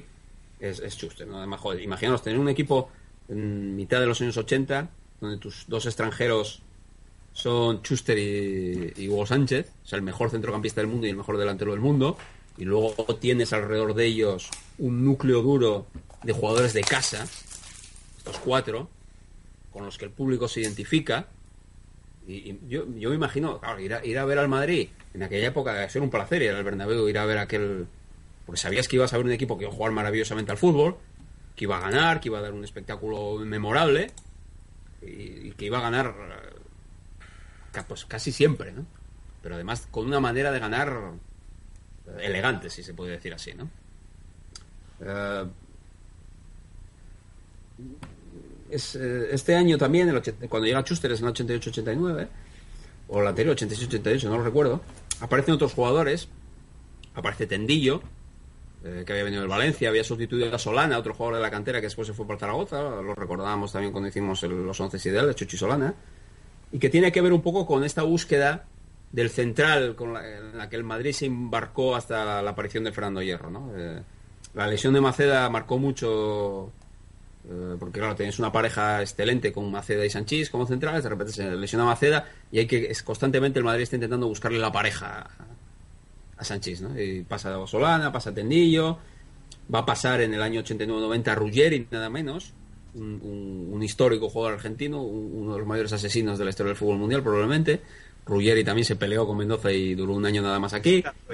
Y ese año ochenta y ocho ochenta y nueve noventa, que es el año donde estrena John Benjamin Toshak, eh, ya está Fernando Hierro, pero Fernando Hierro juega como centrocampista. es el sustituto de Ricardo Gallego. E incluso, un año después, cuando Radomir Antic, Radomir Antic pone a, a Hierro como media punta. Y es el año donde Hierro mete los veinte no sé cuántos goles con, con Antic, ¿eh? Este año anterior con Toshak eh, había metido ya siete goles, una cosa así. Ese año, por ejemplo, Martín Vázquez mete catorce goles. Creo que Butragueño debe meter como veinte, una cosa así. Y, y eh, Hugo mete treinta y ocho. El Madrid acaba con ciento siete goles aquella liga. Y con, una, una, con un puntaje salvaje. Eh, es, es la última gran liga. Es la, es la liga espectacular del Madrid, ¿no? Es un, juegan un fútbol quizás menos elaborado que con Beenhakker. Beenhakker todavía tenía eh, elementos de la escuela holandesa, ¿no? Eh, el, el balón por abajo, el fútbol de toque y tal. Y Toshak les mete... Quizás en ese momento fue un, fue un buen fichaje Toshak, ¿no? Eh, necesitaba quizás el Real Madrid un, una, una sacudida. Y Toshak, que venía de la, de la Real Sociedad, de hacer un, una primera mitad de lo, una segunda mitad de los ochenta con una Real Sociedad excelente. Creo que incluso iba a ganar... Lo comenté en su momento cuando hablamos del Real. Creo que llega a ganar una Copa del Rey, la Real, en esta época. Eh, Toshak, Toshak juega más rápido, ¿no? Es más... Un fútbol más directo, un fútbol más tal. Esto, por ejemplo, beneficia mucho a... a Hugo Sánchez, ¿no? Eh, los balones que le surten constantemente Martín Vázquez, Gordillo y, y Michel, pues, pues produzcan, producen estas cifras, ¿no? Eh, ¿Cuál es el problema con el Real Madrid? Porque a veces este Real Madrid eh, aparece tan, digamos, en la historia del, del Madrid. Ahora, ahora se lo está reivindicando un poco, ¿no? Mira, aquí mismo lo estamos reivindicando. Mm, en cierto modo, eh, es un equipo al que se tenía un poco olvidado, ¿no? Incluso hay por ahí un, un otro documental donde Segurola tiene una intervención un poco a contrapelo, que es lo que se echa de menos estos do, dos documentales que, que os conté yo, porque están producidos desde dentro del Real Madrid, entonces son un poco geográficos, un poquitín más neutros, ¿no? Eh, donde Segurola dice que durante mucha, mucho tiempo a estos jugadores del Real Madrid, a estos... a, está, está aquí Juanchi doblando los calcetas, está aprovechando, entró hoy un poco de frío... Estaba ahí descalzo, entré un poco de frío y sacó unos calcetos que son comunes medias de futbolista, que deben llegar hasta la rodilla, y todos están poniéndolos ahí. Decía Segurola eh, que durante una época, durante una época larga, a esta quinta del buitre se la tuvo por unos perdedores. Por la Copa Europa. Eh, fijaros que...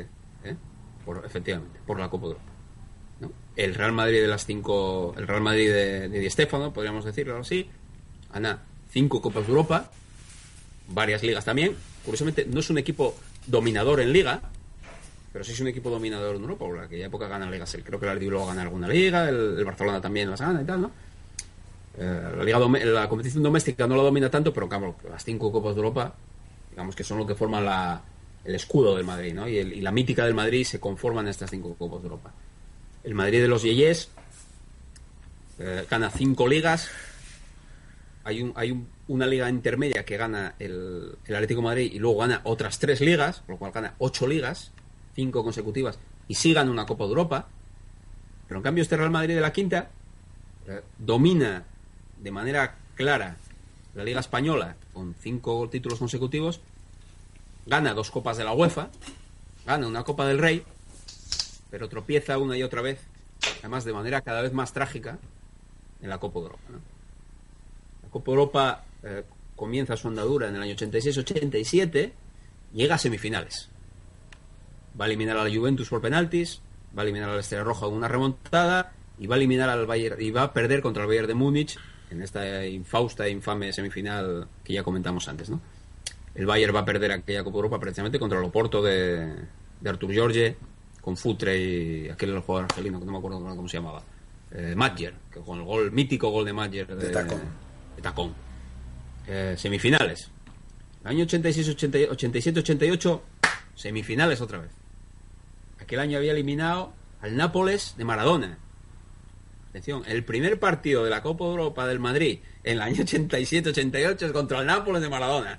No contra el Wolfsburgo, ni contra el no sé quién hostias, sino contra el Nápoles de Maradona. Ojito, ¿eh? Y luego el Oporto, que venía a ser campeón, y, los, y lo elimina. Y luego el Bayern, y lo elimina también. Vaya. Y luego el puto P S V Eindhoven de Gushedin, que se les atraganta, que venía, empató todos los partidos, ganaba por un gol, pero se les, era una estructura defensiva brutal la que el P S V se les atragantó. Y curiosamente, aunque la historia o la narración de la historia, la narrativa de la historia, se empeña en decir que el gran, la gran tragedia del Madrid fue el año siguiente, cuando el Milan de Sacchi directamente lo saca a gorrazos de Europa con un cinco cero del que vamos a hablar entre un momento. Curiosamente, en este documental que os comento, de cien años de Real Madrid, Michel, Sanchís y Butragueño, todos coinciden en decir que el gran trauma y la gran ruptura para ellos fue contra el P S V Eindhoven, no contra el Milán. ¿Por qué? Porque aquel año se veían campeones de Europa. La gente les veía campeones de Europa. Los rivales los veían campeones de Europa. La prensa europea los veía campeones de Europa. Habían eliminado al Nápoles, al Oporto y al Bayern. Y el P S V en semifinales, aunque era un equipo duro y que se les había atragantado a todos los demás, parecía que aquel era el momento de que aquel Real Madrid diera ese salto de ganar la Copa Europa, ¿no? Parecía que era la Copa Europa que iba a ganar el Real Madrid. Y de repente encontrarse empantanado en dos partidos contra el P S V y ser incapaces de ganárselos, fue para ellos un... como decir, hostia, si no ganamos este año, para mí a mí que, que no va a ser, ¿no? Y lo, el Milán al año siguiente remacha esto, ¿no? El Milán supone en Europa lo que supuso el Barcelona de Cruyff en, en la Liga Española, ¿no? La aparición del Milán de Sacchi en Europa eh, deja obsoleto al Real Madrid. Lo dicen los propios, es, es curioso porque esto lo dicen los propios jugadores. Es decir, ellos pensaban, jugando contra el P S V, pensaban que ganar porque iban a, a, porque eran superiores como equipo y futbolísticamente, y en cambio cuando llegaron a jugar contra el Milán no pensaban que iban a ganar aquel partido, porque el Milán, porque sabían que el Milán era muy superior a ellos futbolísticamente. Uh-huh. Aquel año habían eliminado al, a un equipo polaco, el Górnik Zabrze o no sé qué, excusen mi polaco. Excusen mi polaco. Hablamos de él hace dos programas. Sí, pero no lo supo pronunciar, dije, el experto, lo voy a saber yo, no me jodas. El Górnik, que significa minero. Minero, Górnik, sí, eso sí que lo sabía, sí. El, pero el, el apellido no lo sé pronunciar, ¿eh? Yo tampoco. Son tre, como hay como tres zetas o cuatro zetas aquí, no, y, y hay t- tres consonantes consecutivas. A ver, tenemos aquí un experto en lenguas eslavas. ¿Cómo se pronuncia Zabze, eso? Z A B R Z E. A mí, ya me dirás a mí cómo coño se pronuncia eso. Pero... Hay que saber. Yo tengo un canal aquí en Santander polaco, pues. Joder, para pa, pa mejorar la entonación, ¿no? Para mejorarle el, el acento. Es el de la lengua eslava más raruna. Sí, es muy, es muy raro, sí. Hostia, bueno, sí. Sí, porque el, el, unga, el, el, unga, el magiar no es eslavo, ¿no? Es, eso no se sabe ni qué origen tiene. Soy como el euskera, no se sabe ni dónde hostias viene. Sí, es de la misma creo, creo que es la rama fino-húngara. Hungría, Hungría. Más allá de los Urales. Estonio, euskara... El, el, no, no, el euskera no. El estonio, el finés y el húngaro. Están un poco emparentados. Y no lo ponen los algunos lingüistas... dentro de ellos, no de la misma rama, pero ponen a la euskera y la rama esa fino hungría o hungría, no lo sé. Sí, yo eso lo tengo leído. Que bueno, yo también que... leí que el, con el podría ser con que el tuviese B N B, la misma no raíz, eh, el euskera y el, el magiar, pero yo creo que lo hacen simplemente porque son lenguas ininteligibles, que nadie sabe dónde hostias viene. Bueno, pues la ponemos aquí en el mismo... Lenguas indoeuropeas. Ah, sí. Vale. Perdón, no indoeuropeas. No indoeuropeas, efectivamente. No indoeuropeas. Pero aunque yo sí que los bueno, que pues, defiendo... Tira, tira, tira. Eliminan a estos polacos de nombre impronunciable, mineros todos ellos, y luego en cuartos de final eliminan al P S V, curiosamente, eh, en una prórroga otra vez eh, angustiosa, y se encuentran con el Milán, al que empatan en casa, empatan en el Bernabéu uno uno, pero después se encuentran en, en San Siro con, con la obra maestra del Milán de, de Sacchi, y una de las obras maestras de la historia del fútbol europeo, que es el famoso cinco cero. Yo os invito a que en YouTube está el partido completo y hay siete, ocho resúmenes de quince, diez minutos, cinco minutos, los, lo que prefiráis. Os invito a que lo veáis. Eh, si sois madridistas, no os invito a lo que veáis porque es durísimo verlo. Es, es durísimo. Es, o sea, es una superioridad pues equipar, equiparable o equivalente a la de otro, otra obra maestra del Milán, que es el, la final cuatro cero contra el... Contra el Barcelona, ¿no? Son estos partidos de, de equipos de igual potencial donde uno es tan superior al otro que es difícil de, de creer, ¿no? Y aquí el Milán saca del campo al Real Madrid de una manera abusiva a base de un fútbol que nadie estaba practicando, por ejemplo, en la Liga Española, ¿no? Eh, si veis este partido vais a ver una serie de presiones cuando el, cuando el Milán pierde el balón, Mira aquí, que este, este está merendando otra vez. Primero puso los calcetos y ahora está merendando. Vais a, vais a ver unas, presio, unas presiones del Milán eh, cuando pierde el balón, donde tres, cuatro jugadores del Milán acogotan al, al de Real Madrid que recuperó el balón contra una banda, eh, empujándolos prácticamente fuera del campo. Eh, vais a ver una defensa que, se, que cruza incluso su propia línea de medios. O sea, vais a ver al Barcelona de Rijkaard y al Barcelona de Guardiola, por ejemplo. Estos son, estas no son cosas que hacía el Barcelona de Cruyff.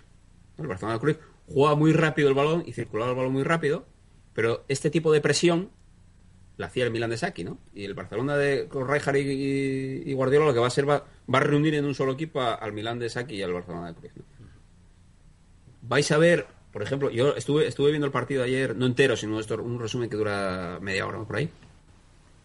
O sea, lo que hace Ruud Gullit es una cosa.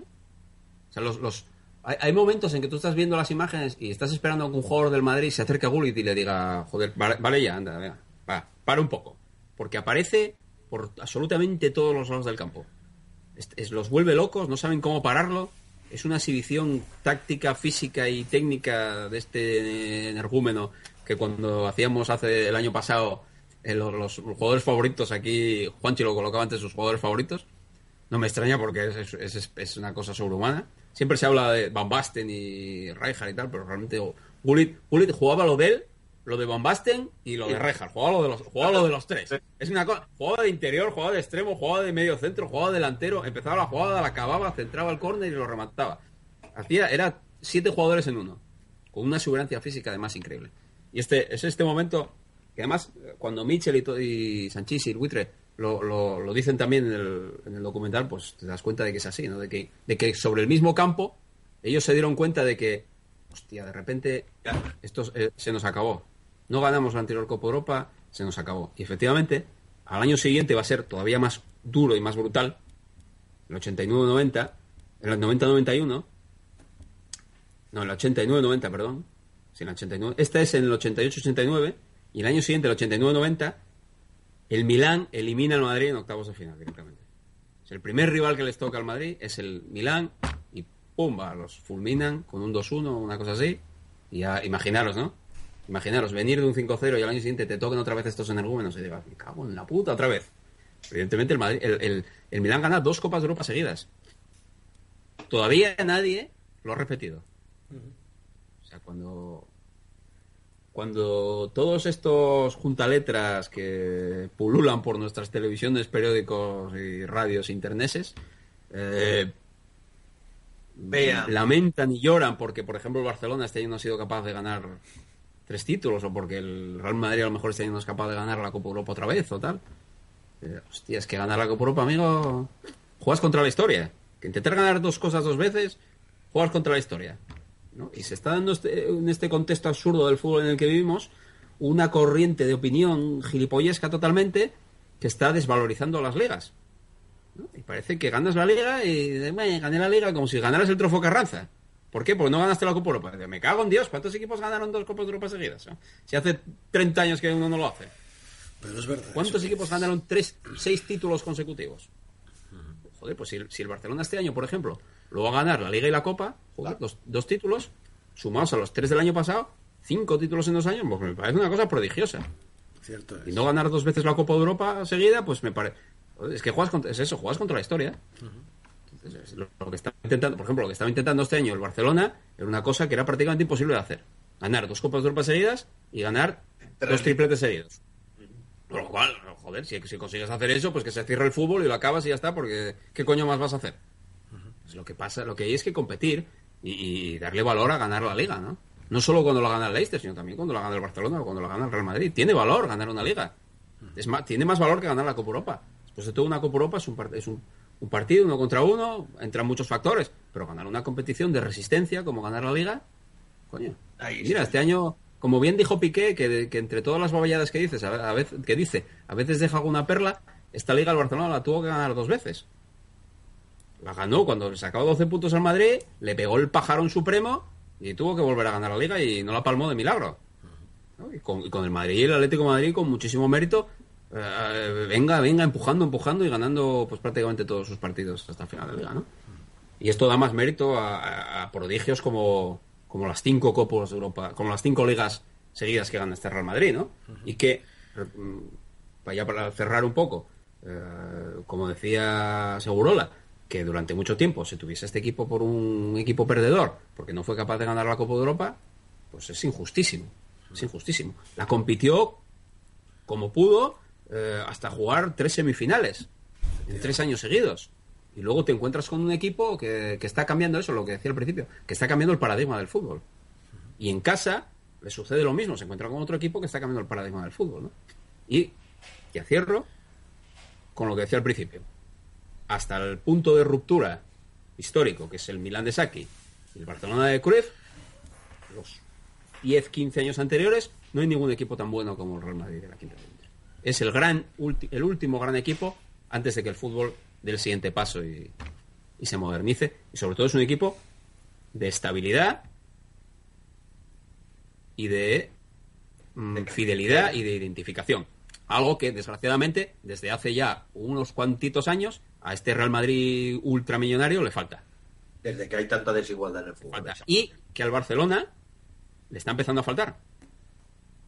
Porque ya estamos viendo que, eh, bueno, los jugadores de cantera que hay, pues ya empiezan a tener sus años, ¿no? Evidentemente está Busquets, está Messi, son jugadores jóvenes, son veintiocho años todavía, pero no lo sé, detrás de Busquets, de Busquets y de Messi y de Iniesta tampoco parece que haya gran cosa, ¿no? Y el Madrid, el Barcelona está empezando a gastar dinero a, a manos llenas. Y mira, este Real Madrid no tuvo que gastarlo porque lo tenía en casa y el Barcelona de Guardiola no lo tuvo que gastar, lo gastó, lo, lo tiró porque se empeñó en hacer algunos fichajes absurdos. Pero bueno, hay que fichar un poco quirúrgicamente, ¿no? Sobre todo los...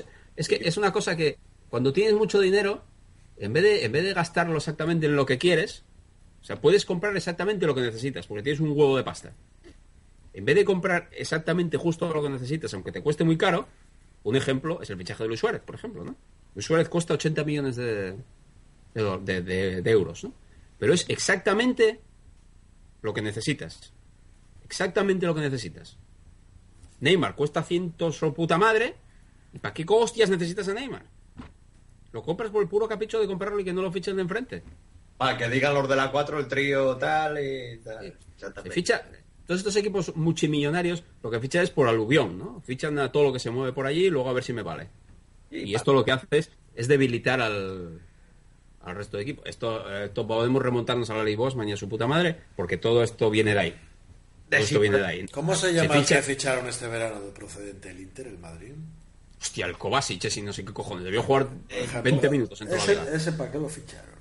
Que además es que lo ficharon por un por un, una millonada. veinte millones de euros, si no recuerdo mal. Y al, y, al, y al Danilo este que les enchufó Loporto, otro, treinta kilos. Pero si ya tienes a Carvajal, que es cuarenta mil, cincuenta mil millones de veces mejor. El Kovacic, por si resulta exactamente, tienen que gastar, como dice Adrián, y bueno, resulta... Pero es un tío, es un tío, sí, es que parece que les parece que les den subvenciones y que si no se gastan la pasta de las subvenciones no se la pueden dar al año siguiente, ¿no? Que es pero, todo lo que les pasa a los ayuntamientos, ¿no? Yo creo que no hace falta saber mucho de fútbol, ¿no creéis que al Kovacic y a toda esta peña lo revaloriza estando en Madrid? Están en el Madrid, no los revalorizan, los devuelves. Sí, a... hombre, los revaloriza sí, porque eh, lo pones en el currículum que estuviste en el Madrid, pero en realidad no juegas un pijo. Y el Madrid recibe. Y te digo yo que ahí está la negociación, porque otra cosa, ah, esto... y alguna subvención, sí. Y esto también que los jugadores que se les ondubila la mente, ¿no? Porque y que prefieren chupar banquillo en el, en el Madrid, en el Madrid como este Kovacic, o en el Inter, que seguramente este Kovacic, si se va, qué sé yo, para el Sevilla o para el tal, no voy a decir para el Valencia porque acabaría pegándose un tiro en la cabeza probablemente, a un equipo, digamos, con ciertas aspiraciones y tal, seguro que jugaba y, y jugaba muy bien. Una... Pero bueno, oye, mira, lo de Falcao, que se joda. No me dan pena, no me dan ninguna bueno, pena. También tuvo que ver la lesión que tuvo. ¿eh? Sí, tuvo la lesión cerebral, porque marchar al Mónaco es una lesión cerebral grave. Pues sí, pues sí. ¿Qué quiere, alimentar a toda Colombia?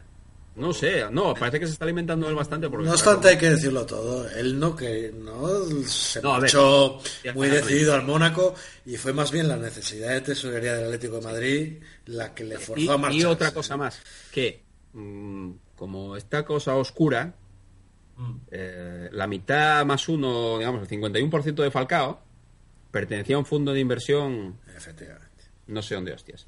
Entonces el Mónaco lo que hizo fue comprar esa parte del fondo de inversión, con lo cual digamos que si esto fuese una sociedad limitada o una empresa, sería el accionista mayoritario, ¿no? Y sí. En la mesa de presidencia tendría el voto de calidad y decidió que se quedaba con él. Y el Atlético de Madrid dijo, bueno, pues antes de que me fuercen a venderlo, pues lo negocio y le saco y le saco una pasta, eh, cuidado, eh, que no lo vendió por tres chavos, eh, que lo vendió por cuarenta y cinco, cincuenta millones y le dio para fichar el siguiente. Y el Atlético de Madrid en este sentido es ejemplar. Se va eh, reciclando. Vende y compra, vende y compra. Y vendió tal y ahora tiene a Griezmann y también tiene una influencia brutal que el Atlético de Madrid tiene un entrenador, en fin, estratosférico, ¿no? Nunca un entrenador, que, un entrenador que mejora, mejora a cada jugador que pasa por él. Total. Y una cosa que está haciendo, esto ya lo hablaré también en el próximo hecho, un, un, un, un avance del próximo tal, eh, que no se está hablando demasiado de ello. Eh, Simeone está creando una generación de jugadores en el Atlético de Madrid, hechos por él, para el fútbol de él y para una manera. Y Saúl es el ejemplo de esto. Saúl es un jugador, no sé dónde lo, lo, lo leía el otro día y se lo comentaba, lo comentaba con Ángel, que alguien lo había escrito, decía que Saúl parece alemán. Parece un jugador alemán, Saúl, ¿no? De estos, de estos juegos alemanes que se están produciendo ahora, además, ¿no? Es pequeño, es ligero, es liviano, corre por todo el campo, aparece, dispara desde fuera, dispara tal. Hoy sí que se está produciendo, a partir de estos jugadores, se está produciendo, creo yo, un cambio de, de estilo en el fútbol español que, por desgracia, no parece que vamos a ver a, a corto plazo en la selección, ¿no? Sino que la selección se está enquistando en algo que ya no tenemos para hacer eso. Que ya pasó de moda, sí. Exactamente, ¿no? Que ya pasó de moda, ¿no? Que, que un poco que, la, que, lo, que lo, la, la herencia de Luis no se está entendiendo. No, no. La herencia de Luis no era vamos a coger el balón y jugar así, no, vamos a jugar a esto. La, la idea de Luis era vamos a jugar a lo que tenemos. Nos opongan los mejores jugadores que tenemos. Uh-huh. Y ahora se está, se está dando el caso de, de lo que pasaba pre-Luis, que nos estamos empeñando en hacer una cosa que ya no tenemos jugadores para hacer eso. Uh-huh. Y en cambio estamos teniendo otros jugadores como Coque, como Saúl, como este este del Sevilla que contra el eh, ¿cómo se llama? Coque también se llama el del Sevilla. Sí, que metió dos goles el otro día. Este, estos, este tipo de jugadores que están saliendo, que son algo distintos, no, pues vamos a trabajar a lo mejor en ese, bueno, pero para, en ese eso, sentido. Para eso un seleccionador tiene que ser alguien como Luis Aragonés. Sí, efectivamente, que no tenga miedo a, a, a al, al que dirán. Al cambio, sí, exactamente, que le entre por un lado y que le salga por otro. Pero bueno, de la selección española ya hablaremos también en la Eurocopa. Cerrar esto. Ahí, el hombre ya quiere arrancar. Reivindicando un poco a este Real Madrid, ¿no? El, el último gran equipo clásico, antes de antes de que llegara la modernidad al fútbol. Y ya dejó de dar coñazo. Y que muchos madridistas de hoy en día eh, echan en falta. Esa, eh, sí, sí, sí, sí, sí, sí. Cuando se habla del que no, se, no gusta del florentinismo... Es la, gente, la gente está pensando en la quinta del buitre, ¿sí? Es eso, la, la despersonalización del, del club, ¿no? Del, la ausencia de jugadores con los que la grada se pueda identificar. Porque tú no te puedes identificar con Cristiano Ronaldo porque es un superhombre. Y lo que hace Cristiano Ronaldo no tú no lo vas a poder hacer nunca, ¿no? Yo creo que Cristiano Ronaldo está vuela en la intimidad incluso, y tú no puedes volar. Pero bueno, oye, a lo mejor puede ser Puyol, ¿no? Hombre, no me compares eso, Adrián, por favor, ¿eh? No, no, en ese sentido de que... Eh, tú ves a Butragueño, veías a Butragueño en aquella... Y Butragueño era un chaval de Madrid, de barrio, normal, que de repente jugaba muy bien al fútbol y llegó a jugar en el Real Madrid durante cuarenta años. Y tú estás sentado en la grada y dices, oye, pues a lo mejor yo puedo ser Raúl, o mi hijo puede ser Raúl, o mi vecino puede ser Raúl, mira, Raúl, otro, o Butragueño. Pero tú no puedes pensar que vas a ser Cristiano Ronaldo, me cago en Dios, porque eso, yo cómo pensar que vas a ser Superman. Sí. Pero bueno, esperemos que sea así. Yo no lo tengo tan claro, ¿eh?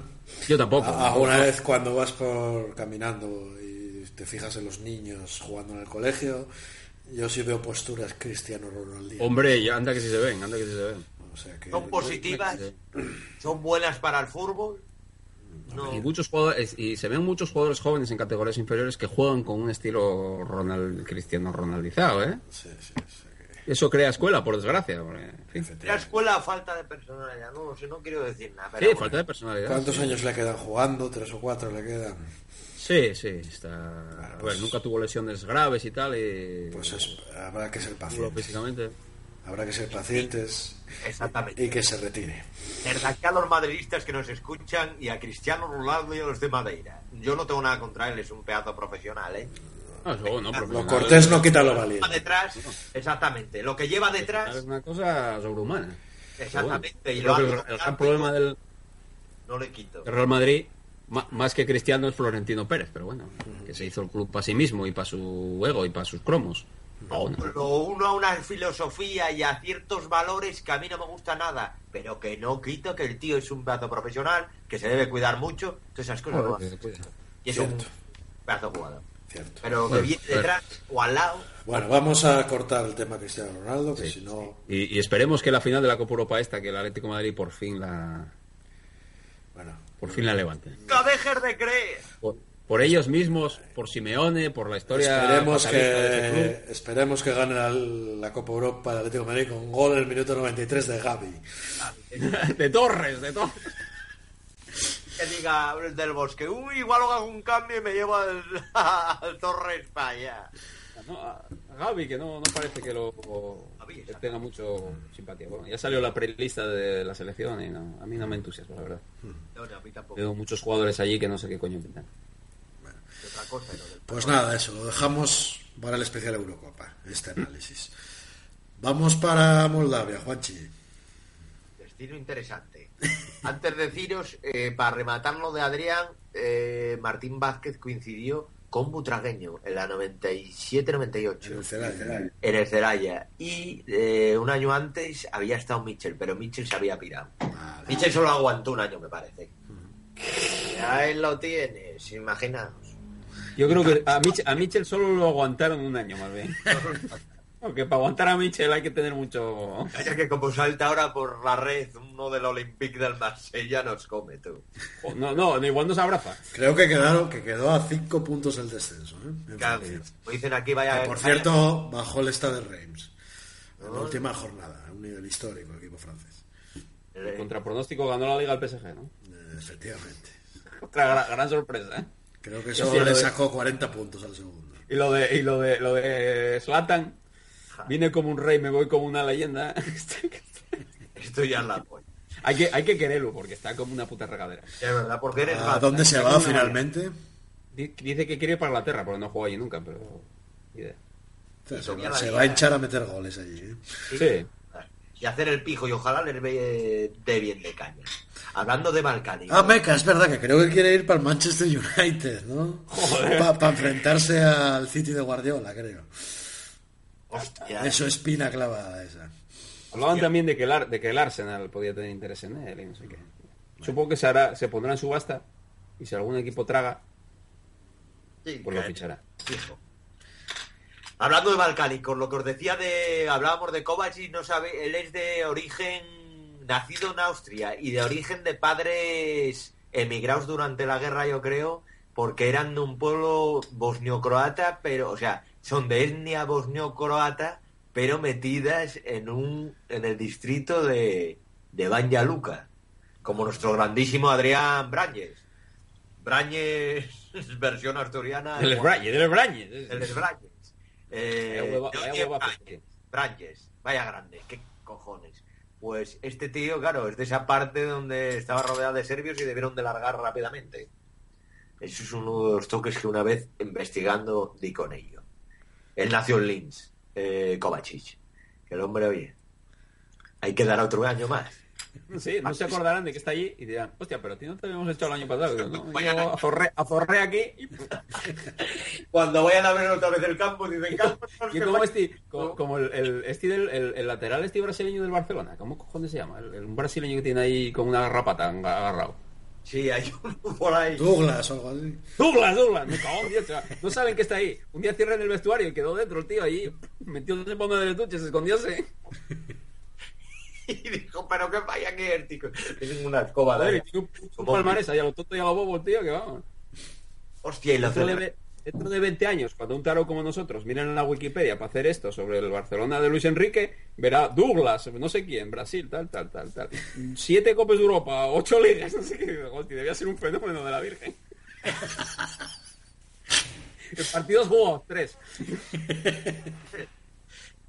Cago en Ross. Hola, a ver, ¿qué queréis que os cuente de la liga esta? Porque si os digo la verdad, lo más interesante de todo... Dime, Adrián. ¿Quién la juega, para empezar? Exactamente, es lo... más de todo, lo que más encontré y me motivó, bueno, lo que me motivó ya lo conté antes, como dice Adrián, en el ambigú, debido a un debate de, sobre el país moldavo, que bueno, tiene bastante interesante, o sea, es bastante interesante ver un poco su historia y demás, cómo fue dividido, cómo se pasa al frente, dijo en el cuarenta y pico, el cuarenta y cinco, yo me parece, después de la Segunda Guerra Mundial, es cuando le dice Stalin, oye, pues esto qué hacemos, me llevo una parte de esto para mí, ¿no? Y entonces la otra parte, aunque esa hay un, corregirme, pero no hay un eje de, de por parte de, dentro de los de la Transnistria, o sea, el Transnister de Moldavia, no, hay, no son todos muy pro-rumanos, muy quieren formar parte de la Rumanía. Es que los moldavos lo que son es rumanos. Son rumanos, son rumanos, quitando las, los que están al otro lado del Dniester, que son eslavos. Se, son puede, esla... decir, se puede decir que son ucranianos, vamos. Ay, o rusos, bueno. Pero gran parte de esa gente de por esa zona, como los de la Besarabia, como los de la Moldavia y en Rumania, en verdad son todo lo mismo. Bueno, hay una parte de ellos, los que más estuvieron sometidos durante esa época, que yo conozco a alguno de, que vive en Oviedo, unos que tienen un bar, pues eso es claro, eh, hablan ruso, tienen mucho más influencia de la parte eslava y soviética, pero... Y todo eso, sabéis que se este, traslada todo a este a la liga, a la divisa, la divisa, la divisa moldava, que fue desde hasta el noventa... La competición esta fue fundada en el noventa y dos, ¿eh? Y en el noventa y dos, eh, que es tras la independencia de la Unión Soviética, empieza a tirar un poco adelante, se crea la Federación Moldava y demás, se llama... Voy a leerlo aquí, mirad. Divisa Nacional, máxima categoría del fútbol. Antes, anteriormente, había pertenecido durante... Se empieza a crear a partir del cuarenta y cinco, después de la Segunda Guerra Mundial. Esta gente debió ver el fútbol a partir del cuarenta y cinco. Y todo lo que sería influenciado del fútbol, de la historia del fútbol en Rumanía. Porque lo demás, nanay.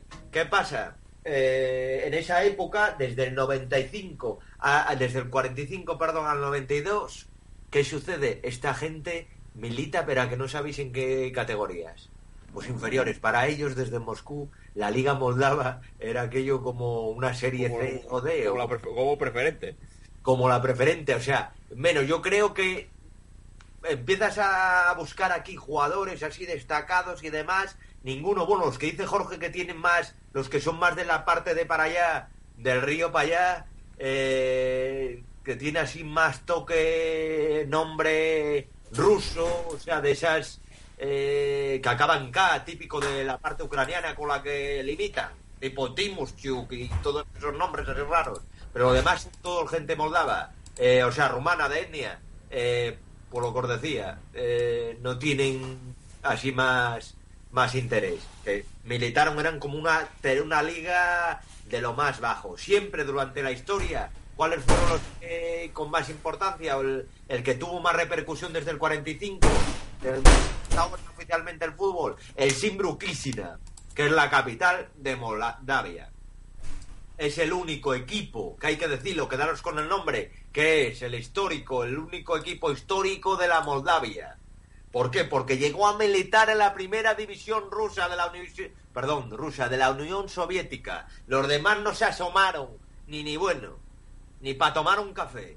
Los demás equipos, que debían ser entre diez y once, no había más, no pudieron llegar ninguno, pero el Simbru Chișinău, que a día de hoy me parece que está todavía, que su estadio tiene diez mil seiscientos, eh, debe ser el equipo más afamado de toda la capital moldava, más que el Dacia, que una pregunta, ¿no cre- el Dacia Chișinău será porque es nombre de, de coche? Y verdad. No, hombre, por, la edad, por el nombre histórico de ese territorio. Ahí lo tiene. De hecho, el coche se llama así por el nombre histórico. Pero yo a veces lo pienso, digo, busqué y esta gente no tiene ningún... Hombre, ya te está dando mucha información. Lo que te está diciendo es que ese es el equipo de los partidarios de la unificación de Moldavia con Rumanía. Ahí lo tienes. De los puros, de los tal. No, y es el que más... Es que, los que tienen claro que son rumanos. Que son rumanos, exactamente. Después habría que buscar... Mira, eso está bien para que el autor de, de Domingo a las, a las cinco haga ahí un buen... Un estudio guapo. ¿Quién, de... ¿Quién, será? ¿Quién escribirá así? Un friki enfermo. Maradadeu, Maradadeu, qué malo digo, así interesante. Bueno, en este caso dos frikis enfermos. No, sí, no, cada cual peor. Hombre, yo no, por friki enfermo también, oye. Vale, pues cuando quieras. Te ponemos pero... el chaleco blanco y te, y te pones a escribir. Y, insane. Eh, más, pues bueno, a partir de la historia va variando. Pasan, por ejemplo, la liga tiene allá después, o lo que os decía, del, del cuarenta y cinco al noventa y dos, ellos estuvieron subyugados como todas esas regiones de los Cáucasos, aunque esta no fue el Cáucaso, pero como todas las provincias, no, los estados de la Unión Soviética subyugados. Cuando ya coge la independencia en el noventa y dos, cuando tiene ese, ese jaleo con Gorga, Gorbachev, ¿cómo fue? Gorbachev no llegó para allá y dijo, no, no, vosotros no os independizáis. Y entonces la gente se tiró a la calle, ¿cómo fue eso? O hubo unas votaciones, allá hay un lío que estuve buscando raruno. No tal, ¿no? Porque tampoco... Yo la verdad que no lo tengo muy fresco, entonces prefiero no decir nada. Yo creo que la cosa se fue cayendo por su propio peso un poco. Cayó por su peso, Gorbachev dijo, o vino Reagan y dijo, por favor, dijo, tirar el muro. Yo no sé si estaba reconocido el derecho a la autodeterminación, la autodeterminación dentro de la Constitución soviética, ¿eh? Sí, lo tendría. Es posible, es posible, pero ya te digo que no lo tengo fresco y... y prefiero no decir nada, no, porque no me acuerdo. Yo creo que por lo que leí, me informé, aparte del Wikipedia, eh, a, Gorbachev tuvo que ir hasta allá y darles el toque. Y entonces ahí debió de ver que esta gente se le estaba cayendo todo el, el dominó, se le iba cayendo ficha por ficha y dijo, anda, tirar para adelante. Y declararon, hicieron unas elecciones y ganó, yo creo que el Frontul, Frontul Moldavo o algo así. Frontul Moldavo... o un rollo raro, pero bueno, perdónenme ustedes historiadores. Volviendo al fútbol, que yo siempre intento unirlo un poco, que tiene la cosa, pues a partir del noventa y dos cae todo, se instaura la, la Liga Moldava, ¿qué pasa? Aquí empieza a variar todo el rollo de, de equipos. Por ejemplo, aquí le integrantes catorce en la noventa y cuatro noventa y cinco, pero después de la del noventa y seis a la noventa y siete pasan a ser como dieciséis equipos. Después, a la dos mil, or, eh, de la... después, este número de catorce se repite en la noventa y siete noventa y ocho, pero se pierde porque en el dos mil, do, la liga, do, la temporada dos mil dos mil uno, dos mil dos, dos mil tres, dos mil tres, dos mil cuatro, dos mil cinco, dos mil seis, pues pasan a ser nada más ocho clubes. ¿Qué pasa? Yo creo que esa gente bastante tenía como para mantener, no sé, que los equipos, o sea, que tener una liga y... viendo la situación socioeconómica de ese país, no debían de tener tirada ninguna. Y viendo tampoco que no podrían tampoco ni asociarse a la Liga Rumana, que no tendría de aquella mucha tirada, aunque sí, coño, la Liga Rumana sí que son... tiene su, su peso. Ni tampoco por temas políticos y unirse a la de Ucrania, que la cosa que no hubo, no hubo tirón, no había por dónde cogerlo. Pero hasta a partir del dos mil siete dos mil ocho que empieza a cambiar y empiezan a aumentar eh, a diez equipos. A día de hoy, ¿cuántos tenemos? Os digo, son dos, cuatro, seis, ocho y si llegan a diez. Pues nada, yo pensaba que mejoraba la cosa, pero se quedaron en diez más. De las primeras épocas de los noventa de dieciséis, pero bueno. Eh, ¿Qué pasa? Si leéis un poco la estructura de la liga, es como la de aquí. Ganas un partido a la ida, un partido a la vuelta. Y tienes que, si ganas tres puntos, empatas uno y si no te vas para casa.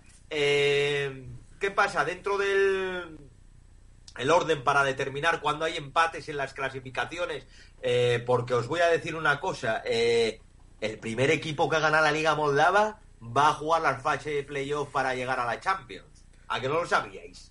Que seguro que llega todos los años. Que seguro que llega y no nos damos ni cuenta. El segundo, ¿qué hace? ¿A dónde va? Pues se va a jugar la Liga de Campeones.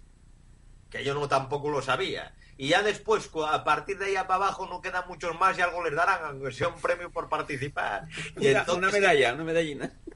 ¿Qué pasa? Ellos tienen un ranking, que esto lo encontré en Wikipedia, mirad, tienen un ranking por si, que yo creo que pasen las demás ligas, no lo tengo ni idea, pero en esta tienen, si hay eh, empatan, pues para desempatar eh, tendrán que tener en cuenta pues la mayor cantidad de puntos en los partidos entre los equipos implicados, la mejor diferencia de goles entre estos equipos, entre los, eh, los partidos que han jugado, la mayor cantidad de goles a favor... eh, la mejor diferencia de goles en toda la temporada, mayor cantidad de goles a favor y mejor puntuaje de clasificación fair play. Ahí ya empezamos a ver un poco el toque de todo el tema de la FIFA, e intentan europeizarse un poco y tener en cuenta eso, si hay un Eh, un empate en puntos y para sacar diferencias y para de verdad saber quién clasificamos y quién lo llevamos a la Champions o a la UEFA.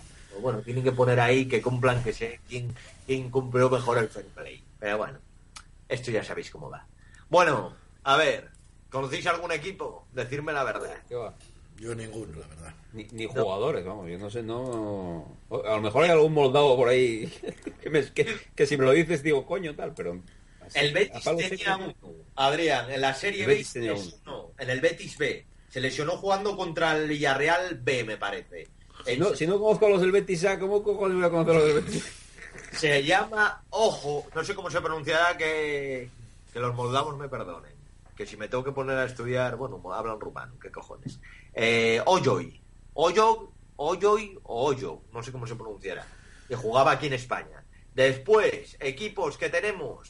guapos, así. Primero, la Academia de Kishinev, que tiene, bueno, una capacidad, es uno de los mayores estadios, dos mil y pico, pone aquí. Después tenemos la Dacia Kishinev, el Dinamo Autotiraspol. El, el Dinamo Autotiraspol, ese gustó más. Dinamo Autotiraspol. Y es como de fábrica de, no sé, de, de algo. Después me tenéis que decir, que os voy a poner una preguntilla para el cómpito este, eh, adivinar quién es el que ha tenido más eh, más, más campeonatos eh, en su historia, a partir de, como os digo, del noventa y dos. Ya os dije antes el, el histórico, el que más eh, títulos tenía es el histórico. Eh, tenemos el Misami, Misami Orhei, que también os voy a contar una anécdota. El Petrocub Inchesti, Inchesti, me parece. El Saxan, el Inchesti es de Inchesti, el Misami Orhei es de Orhei y el Saxan es de Chyadirlunga. Eso quiere decir que es de un lugar largo, vaya. Chyadirlunga. Eh, después tenemos el, ti, el Sheriff Tiraspol. Eh, Oye, se... Sheriff Tiraspol sí me suena. Sí, sí, a mí también. Que anda por, de vez en cuando dando la turna por Europa. Ese va a ser el que más títulos tiene, ¿eh? El Sheriff Tiraspol. Sí. Cago en Ros. Porque ahí es el único que me suena a mí ahora que lo dijiste. Sí, es el que más títulos tiene. Eh, después tenemos el entonces, Esperanza. Entonces el Caramelín llévame, ¿eh? El Caramelín. Hay no algún... sé si andaría por el Sheriff Tiraspol este. ¿Algú, algú, algún... anduvo jugando algún rebotado de estos tipo Rivaldo o Gandaya así? No te puedo decir, pero si lo buscamos rápidamente. Porque sí me suena de algún de algún vieja gloria por ahí. De... Pero bueno, a lo mejor ¿Cuál? estoy inventándolo. Porque como acaben todos por Azerbaiyán y por esos sitios tan estrafalarios. Claro, porque ellos dan mosca, esos son más flus-flus. Yeah. Pero estos los jóvenes no deben tener mucho flus. No, ¿eh? no, aquí, allí que los azerbaiyanos y toda esta gente tienen gas allí, claro, y gas, gasoductos, sí, su puta madre. Con los rusos y oye. Bueno, claro, sí, y heroína tienen también. Y, y es un paso totalmente de plantaciones allí. De, de... Y hace poco me enteré que existía la, la mafia azerbaiyana. Joder, chaval. Que yo flipé, digo, yo cago conozco, yo azerbaiyano no conocía, armenio, bueno. Tan ahora retomaron la guerra del Nagorno-Karabaj. No jodas. Madre sí. de Dios, chaval. Armenios contra azerbaiyanos o azeris, ah, que también se les llama. Entrar a una página web que es en italiano, que está cojonuda, que te informa todo eso, y es la mi preferida, balcani caucasi punto org. Es en italiano. Claro. Y te habla de toda la es realidad. Nagorno-Karabaj es un enclave que pertenece oficialmente a Azerbaiyán, pero con mayoría de población armenia. Y ya a principios de los noventa, una vez que se independizaron los dos países, hubo una guerra y digamos que tienen un gobierno autónomo armenio. Y ahora se han retomado las actividades militares. ¿Y qué tal les irá a los Kabardino-Balkan? Eh, ¿Cómo es? Nagorno-Karabaj. Sí. Nagorno-Karabaj. ¿Y, ca- y no hay Kabardino-Balkan? No, Kabardino. Voy a trabar lenguas. El pabelo. Yo es que soy como Jorge también, en los Cáucasos molan mucho, pero yo bastante toco los Balcanes. No, no creo que acabe nunca, pero si no, después pasaré al Cáucaso. ¿No? Hostia, eso ya hay que ponerse bien eso hay que... centrado, ¿eh? Porque ahí, ahí sí que hay pueblos de todo tipo y lenguas de todas las familias. Georgianos. Eso mola. Bueno, seguimos. Los dos últimos. El Saria... Ah, el Esperanza Nispore. Y el Saria Balti... Balti... Eh... Ay, que que es de Balti, y el Cipru Quisina. Bueno, deciros la anécdota que os quería contar, la más interesante de todas, que el Milsami Orge y Esti, la primera vez que sube, yo creo a primera, me parece, ¿eh? Por lo que leí, que es la primera vez que debuta y gana la liga, hijo mío. Bueno, anda. Es el Ludogorets moldavo. Es el Ludogorets moldavo. Y ahí lo tenéis que aparece. Hay una... Aparece reseñado aquí en internet. También tenemos el blog que os decía, de futbolistas emigrantes. Un saludo para esta gente. Lo que pasa que esto es... Está desfasado, señores. Estos militaban en la catorce quince. Espero que ya hayan... Mo... Eh, estén eh, militando a día de hoy. Pero hay dos eh, españoles. Muchos vienen de jugar en Rumanía. Uno de ellos de, venía desde el club de, de la ciudad de Cluj, de Cluj-Napoca, y se llama Aitor Monroy Rueda. Y este militó en el equipo en condiciones del, del Sheriff, de los putos amos, vaya. Y después tenemos a otro venido de la parte de Canarias, que militó en el Chiclana, en el Betis también, yo creo, que y en el San Fernando. Anduvo también, yo creo que hasta por Eslovaquia. Se llama eh, Eric Barroso Sánchez, y yo creo que puede que esté todavía por ahí. Y fichó en el dos mil catorce dos mil quince por el fútbol, por el también por el Tira, eh, esta vez por el Tiraspol, por el Sheriff también. Hay dos, pero no dejarán de haber más. Tantos currantes del fútbol espa- español que andan por ahí por los mundos de Dios. Ahí los tienes, tiene que haber más. Ahora no me acuerdo el, el otro blog que había que te informaba muy bien, pero bueno, tengo que buscar aquí toda la morralla que tengo. Y bueno, esto es mi breve aportación para el fútbol moldavo. Mucho mes, no, que fue, fue. Bastante fue, puedo dar para más, ¿eh? Desde luego. Esto... ¿Tienen, tienen, tienen, tienen, categor- ¿tienen, tienen? ¿Tienen? ¿Tienen categorías inferiores? Tienen, ya te voy a decir yo, mira, esto si entras aquí en el E S U, te aparece, tienen. Eh, no, categorías me da a mí que no deben tener, porque entré en la página web, la tengo aquí, Adrián, que se llama, me la traduce, Federacja Moldoveńska de Fútbol. Y si traduces, mostramos original, Noutati, que es noticias, seleccionate. Hablan mucho de la selección moldava, que la, yo la última vez que me fijé, esto jugaron contra mmm, Chernogora, contra Montenegro, perdieron, pero no deben tener. Sí que tiene una copa moldava, una copa moldava la tiene. Pero será una especie de Copa de la Liga, a lo mejor, ¿no? Sí, una Copa de la Liga. Pero claro, lo tendrán que jugar con algunas cote- categorías inferiores, digo yo. No, a lo mejor sí tienen categorías inferiores, pero son ya directamente amateur. Y a lo mejor la segunda ya es amateur directamente. Porque dentro de aquí de la federación, no sé si será también por el rollo este de la paridad. Igual también es que están en elecciones, ¿eh? eh aparece mucha promoción del fútbol femenino en Moldavia. Que a lo mejor son buenos, ¿eh? No lo sabemos. Exactamente, que ahora me desayuno. Los, los, los buenos son, son y el fútbol femenino son los buenos, sí, de Moldavia, como en Estados Unidos. El fútbol femenino, como en Estados Unidos y en Noruega, efectivamente. ¿Ves, sí. ves, ves partidos de, de, de liga o de selección de la selección estadounidense femenina y están los campos, Lleros. Pero como aquí en Primera División, ¿eh? Alucinante. Sí, sí, sí, cierto. Ay, para que veáis. Sí hay, Adrián, lo acabo de encontrar. Serie Nord, Serie Centro y Serie Sur. Se hablan igual que nosotros. Como, como ¿Eh? categorías de lo, uh, regionales, ¿no? Como... Ya verás. La ligas de re, como preferentes y regional, vamos. Exactamente. Todavía no se acabó la liga, ¿eh? Todavía se está jugando. Mira, en la Divizia A tenemos al Sheriff dos, que es Dou, se dice en rumano. Eh, Sheriff una especie Dou, de filial. Sí, un filial, el Simbru Dou, el Ungeni, el Dacia Buyukani, Gagauzia. Gagauzia no es una de las zonas también históricas de la Gagauzia y la Besarabia y tal. Es el tercer grupo étnico de Moldavia. Exactamente. Son, ta- son tártaros. Ah, son así. Y tienen... Me cago en diez, cuidado. Y... Son los que ganaron Eurovisión, entonces. Y tienen cierta autonomía dentro de Moldavia. La República Autónoma de Gagauzia. Sí, de Gagauzia. Están en la costa del Mar Negro. Ah, carajo, cerca, pero están también limitando algo con Ucrania. Sí, claro. Sí, que están tal, es verdad que es una línea así, que es la línea es totalmente vertical, le atraviesa, es transversal. Es que yo creo que Moldavia tiene muy poca costa, ¿eh? Pero, sí, no, tiene... O no tiene ninguna, de hecho, y los gaucios están pegados a, a la parte ucraniana que sí es de costa. Sí, mira, tienen, que ahora busqué, hay un filo hilo que pertenece a Rumanía, entre el límite de la Moldavia uh-huh. y la Transnistria hay un filo hilín que te da como un fiordo tipo el de Kotor uh-huh. y, y lo tienen muy cerca y tienen ciertos de estas especies de lagos interiores o Eso es, sí. mares interiores. Sí, forma parte un poco de, de, todavía una continuación del delta del Danubio. Ahí lo tienes, exactamente. Pues sí, ahí digamos que hay... Digamos que en, en, en Moldavia hay como tres o cuatro grupos étnicos. Estarían los moldavos, que son rumanos, estarían los gagaucios, que son de origen tártaro, y luego están ucranianos por un lado y rusos por otro. Y esos vinieron, sobre todo los rusos y los ucranianos, vinieron a partir de la incorporación de este país a la, a la Unión Soviética.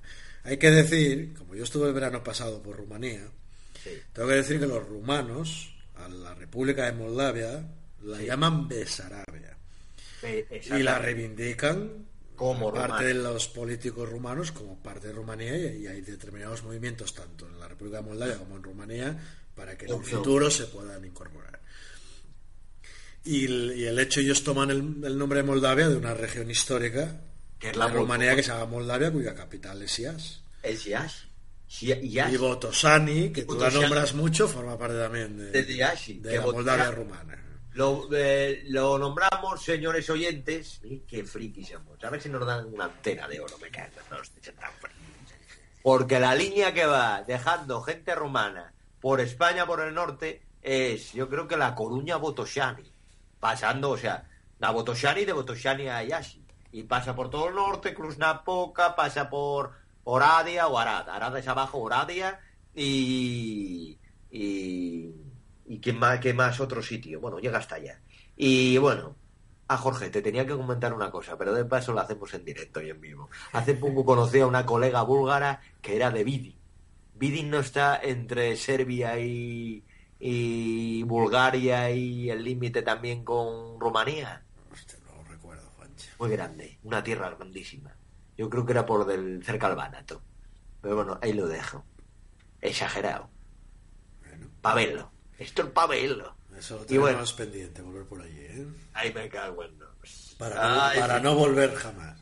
Para no volver jamás, exactamente. Yo creo, es más, mira, te digo, por todos estos comentarios que tenemos, yo creo que me están hackeando el ordenador y deben ser hasta los del de, F B I, tú. Dicen, estos girados de para allá. O del no sé qué, qué, qué o del M I seis. Fíjate. Bueno, pues entonces en breve te entrevistará Susana Griso. O si no, la de equipo de Messi. Con, con una banda negra, sí. Todo, todo, todo, todo. Eh, bueno, anda. Bueno, pues, señores. Pues oye, gracias por traérnoslo, porque ahora ya conocemos más la Liga Moldavia. Bueno, pues venga, vamos para pa el tercer y último ah. tema. Vamos para Inglaterra otra vez, porque yo tengo fama de que solo hablo de Italia, pero si nos pusiéramos a contar, yo creo que andamos... Yo creo que este, este año hubo más Italia que... hubo más Inglaterra que Italia. Sí, por lo menos más Reino Unido, porque metí ahí dos derbis escoceses también. Sí, va, es verdad, más Gran Bretaña. Efectivamente. Bueno, entonces, la corona. Como decía al inicio, yo voy a hablar de este derbi, más que nada por eso, en homenaje a Aston Villa, que ha descendido este año... Y desde que es Premier League, desde que es la noventa y dos noventa y tres, es la primera vez que desciende el, el Aston Villa. Bueno, decir que, el, que al derbi de Birmingham se le conoce por este nombre, o también por The, the Second City Derby en Inglaterra, porque Birmingham es la segunda ciudad más poblada de Inglaterra después de Londres. Aunque hay fuentes que consideran que en importancia es la tercera, dado que la segunda más importante sería Manchester, de cuyo derbi, del derbi de Manchester, hablé hace dos programas.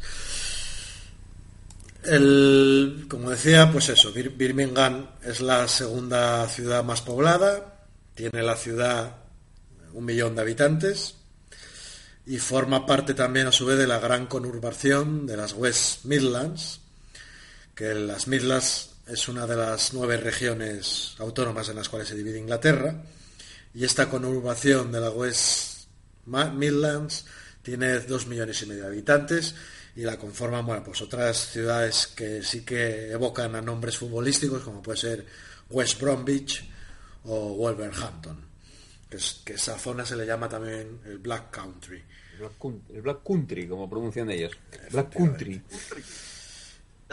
Eh, la, los habitantes. Hay carbón. Vamos, no, efectivamente, es la zona de, de mayor número de minas, ¿no? Bueno, por lo menos hubo en su tiempo. Fue en, la, en, la, sí, en el siglo diecinueve y principios del veinte era la zona, la zona ¿sí? minera, y se está re, se está reivindicando ahora eso, el nombre, tanto el nombre de Black Country como hay, hay museos de la minería y cosas por ahí, como pues qué sé yo, la reconversión y lo que tiempos, pues hay que intentar sí. que la gente vaya allá algo. Sí, aquí en Asturias no hemos inventado nada. Exactamente, exactamente. Eh, a la ciudad, perdón, a los habitantes de la ciudad de Birmingham se les conoce como los Brumis, y es por el antiguo nombre que tenía la ciudad, que era Brumagen. A su vez, también eh, tiene el sobrenombre de la ciudad de las mil profesiones o taller del mundo. Y lógicamente, pues eh, representa esto que comentaba Adrián de la época en la cual Birmingham adquirió mayor importancia, que fue como tantas y tantas ciudades inglesas a partir de la Revolución Industrial, ¿no? De hecho, el hecho de que tuviera una pujante industria también hizo que fuera la ciudad más bombardeada de las Islas Británicas durante la Segunda Guerra Mundial por parte de la aviación alemana.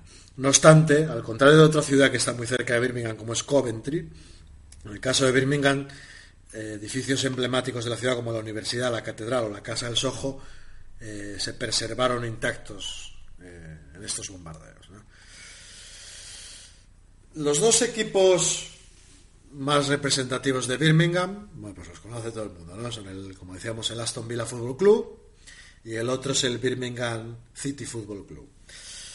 El primero que se fundó de los dos es el, el Aston Villa Fútbol Club, conocido también por The Villa o The Villans, los villanos, y fue fundado en marzo de mil ochocientos setenta y cuatro y juega en el estadio archiconocido de Villa Park desde mil ochocientos noventa y siete, lo cual le convierte en uno de los estadios más eh, antiguos de Inglaterra. Actualmente Villa Park tiene una capacidad para cuarenta y dos mil espectadores. ¿Y está en el mismo en el mismo sitio del, del original, en la misma sí, localización? Sí, Villa Park lleva uh, estando en la misma ubicación, como digo, desde mil ochocientos noventa y siete. Jolín. Es uno... Voy a introducir un, un acuño, un segundo. Aquí, sí. El Molinón es el estadio español con más, más tiempo en la misma... El más antiguo, sí. El más sí, antiguo era, era, con, con mano, utilización, mano, vamos a decir. Sí, sí, sí, donde, y en la misma, digamos, localización tal. Estaban mano a mano con San Mamés, pero San Mamés lo movieron ahora nada, una manzana a la, a la derecha. Bueno, unos, a la unos metros, ya, sí. Unos metros, entonces ya perdió esa... De hecho, uno de los pequeña. fondos del actual San Mamés coincide sí, en ubicación sí. con uno de los laterales, uno de las tribunas. Sí, sí, se canibalizó, se, se, el San Mamés nuevo se hizo canibalizando el... el antiguo y moviéndolo mientras se estaba construyendo uno. Bueno, hay unas fotos ahí, os los recomiendo que los veáis por... Uh-huh. Hay unas fotos espectaculares de cómo se fue haciendo, ¿no? Aéreas muy guapas. Y nada, era la pijada esta, ¿eh? Que el...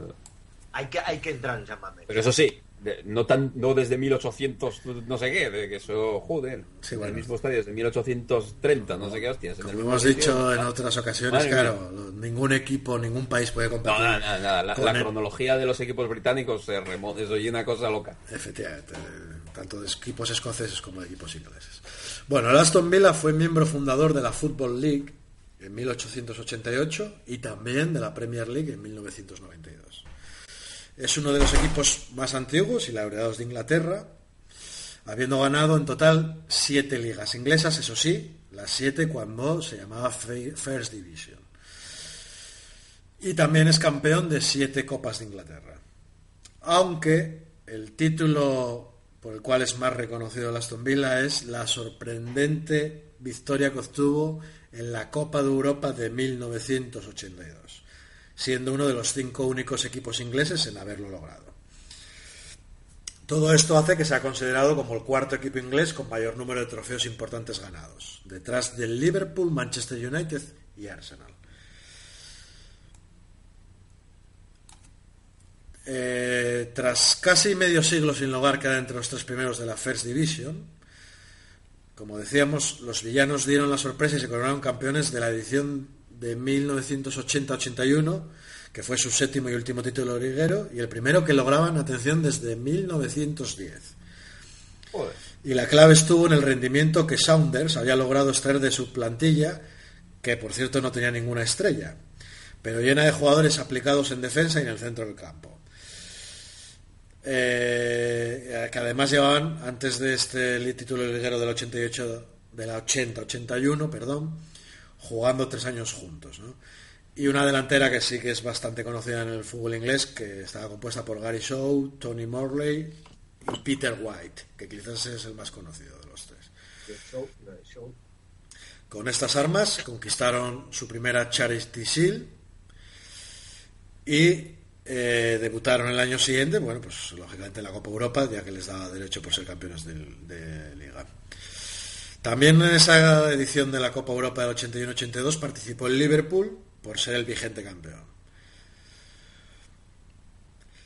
En el primer enfrentamiento ganaron a un equipo islandés que se llamaba el Valur, un equipo flojo, y luego se enfrentaron en la siguiente ronda al Dinamo de Berlín como campeón de la Alemania Oriental, de la República Democrática Alemana, un equipo que pues ahora está en categorías regionales. De hecho, no es ni siquiera el segundo equipo de Berlín después del Hertha, que está en primera, sino que hay en segunda el, Un- el Unión de Berlín, que está por delante del Dinamo. Eh, pasaron, eliminando, como digo, al, al Dinamo de Berlín, y posteriormente eh, se, se en cuartos de final se enfrentaron al Dinamo de Kiev. Seguramente Adrián de, de, de, del Dinamo de Kiev de, de, la, de la época que estaba apodado como el, el Dinamo matemático, ¿no? Exactamente. Eliminaron también al Dinamo de Kiev y les tocó superar en semifinales al Anderlecht. La ida se jugó en Inglaterra y con el Anderlecht encerrado atrás y un gol de Murray a los veinte minutos de partido que permitió a los ingleses visitar el estadio del Anderlecht con una mínima renta a su favor. En el encuentro disputado en Bélgica, que terminó con empate a cero, eh, fue más noticia los incidentes en las gradas eh, que hubo, ¿no? Por, por parte, de, debido a la invasión del terreno de juego de los eh, supporters belgas. Pero bueno, al final el Aston Villa se llegó a la final, que se jugó en Rotterdam, y allí se enfrentaría al, al Bayern de Múnich, que no era el Bayern de arrollador de mediados de los setenta, pero todavía estaban por allí Rummenigge y Joenes, ¿no? Además del veterano Breitner. Karl-Heinz Rummenigge. Cierto. Al final, bueno, pues eh, ganaría el Villa uno a cero y bueno, como harían este... este hito en la historia del fútbol europeo, de un, de un equipo que tampoco partía como favorito, pues conquistar su primera y única Copa de Europa al, al Bayern de Múnich.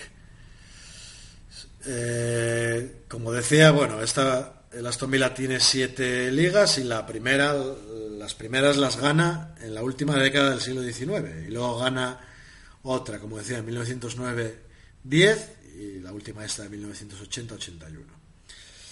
Sin embargo, el otro equipo de la, de la ciudad, el, el Birmingham City, pues eh, no ha ganado nada más que dos Carling Cup, una en el sesenta y dos sesenta y tres y otra en el dos mil diez dos mil once. Y ha sido subcampeón de la predecesora de la Copa de la UEFA, que era la Copa de Ferias, en la temporada cincuenta y ocho sesenta y en la sesenta sesenta y uno. cincuenta y ocho cincuenta y nueve o cincuenta y nueve sesenta. cincuenta y ocho sesenta y sesenta sesenta y uno, subcampeón de la Copa de Ferias. Ah, ¿y qué te digo yo? Pero el que más auge tiene... ¿No tiene ahora más tirón el Birmingham City que el Aston Villa a día de hoy? No, el Birmingham City lleva unas cuantas temporadas en, en segunda división, lo que se llama ahora la Champions. ¿eh? Y no sé... Y... Pero estuvo, estuvo en la Premier, pues yo creo que estuvo el, el primer lustro de los años dos mil, estuvo. Ahí está, eso te iba a decir. En la Premier League. El Birmingham City juega en el estadio de San Andrews, que tiene capacidad para treinta mil espectadores.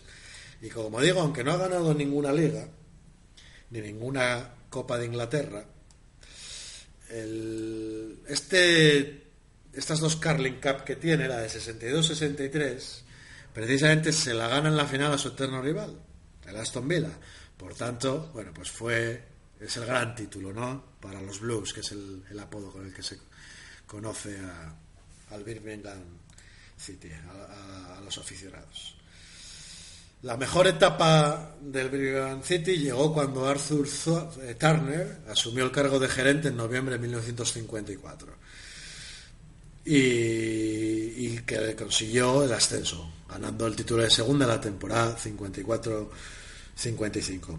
En el retorno a la primera división, el Birmingham obtuvo su mejor actuación de liga al culminar en la sexta posición. Además llegó a la final de la Copa de Inglaterra, pero eh, perdió contra el Manchester City. Y otro hecho reseñable, reseñable dentro de la historia del Birmingham City es cuando se convirtió en el primer club inglés en participar en una competición europea, cuando jugó su primer partido de grupo en la Copa de Ferias el quince de mayo de mil novecientos cincuenta y seis, y que llegó a, a las semifinales, que fue eliminado por el Barcelona. Y años después se las arregló para ser el primer club inglés en llegar a una final europea, donde nuevamente el Barça les arrebató el título de Copa de Ferias. Opta bun, Adrián, el rumano, que aproveche. Entonces, bueno, está claro que a nivel de títulos el claro dominador de la ciudad de Birmingham es el, el Aston Villa, ¿no? Luego, centrándonos en la parte social, decir que, que sí que es conocida Birmingham por, por tener cierto protagonismo en la historia del juliganismo británico, y decir que nunca me acuerdo de decirlo, y hoy lo voy a decir, que, que la mayoría de la información de la historia del juliganismo, tanto cuando hablé de la Orfeer de Glasgow, como cuando hablé del derbi de Edimburgo, como cuando hablé del derbi de Manchester, y hoy también, bueno, pues que menos que decir que lo saco de, de los diferentes posts que fue publicando en su momento eh, el bloguero, el, el gurú, en su blog, entre otros nombres, Nuestra Forma de Vida o Casuals Spain, ¿no? Entonces, Eh, como digo, el, si bien el, el Aston Villa es el equipo más laureado de la ciudad, en el tema del juliganismo eh, han adquirido con los años más eh, fama los hooligans del Birmingham City, eh, por, por lo menos eco mediático, ¿no?, han tenido. Si, sin embargo, bueno, pues también los del Aston Villa Uh, tienen su historia, ¿no?, y, y por mucha gente, de hecho, tienen más historia en este campo que, que los de Birmingham City. El, el origen del juliganismo en Villa Park, en el estadio de Aston Villa, arranca a finales de los años sesenta, principios de los setenta, con los miembros del, de la llamada de Quinton, de Quinton Mob, que era un grupo compuesto en su mayoría por skinheads de tendencias nacionalistas inglesas y cuyo nombre viene por el distrito del cual procedían, el distrito de Quinton, que lideraron la violencia en las gradas de Villa Park hasta el surgimiento, a mediados de los setenta, de otro grupo que se llamaban The Steamers, un grupo con una composición más heterogénea y donde la presencia del, nacional, del nacionalismo inglés era mucho menor. La vinculación de los grupos hooligans de Aston Villa con el nacionalismo inglés se rompió con la aparición de otro grupo que se llamaban The Sea Crew, a comienzos de la década de los ochenta.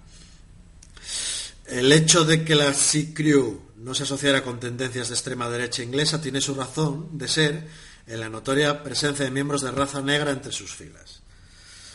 Hasta esa fecha, a comienzos de los ochenta, las gradas de San Andrews, el estadio del Birmingham City, habían visto el desfile de un sólido grupo de skinheads ligados al National Front, que configuraba la mayor parte de los hooligans del Birmingham City. Era un grupo nacionalista, racista y exclusivamente blanco. Madre mía. Muchos pueden sorprenderse por, por esto, pero la realidad de la grada de San Andrews, grada que saltaba a los medios de comunicación por sus habituales problemas de violencia hooligan, sus episodios de racismo, tiene un origen en, en grupos racistas.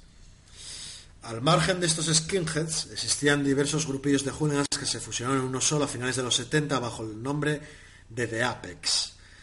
Este grupo mantenía la característica de estar formado exclusivamente por blancos, a pesar de gran parte de sus componentes provenir de barrios donde la población inmigrante negra era elevada. Pero tal como ocurrió con otros equipos ingleses, la irrupción de la cultura casual trajo una profunda renovación en la composición de los grupos hooligans del Birmingham City, y es aquí cuando surgen los famosos Zulu Warriors, que le han dado, o Zulu Army también conocidos, que es el que le ha dado fama a, a las fines del Birmingham City, ¿no?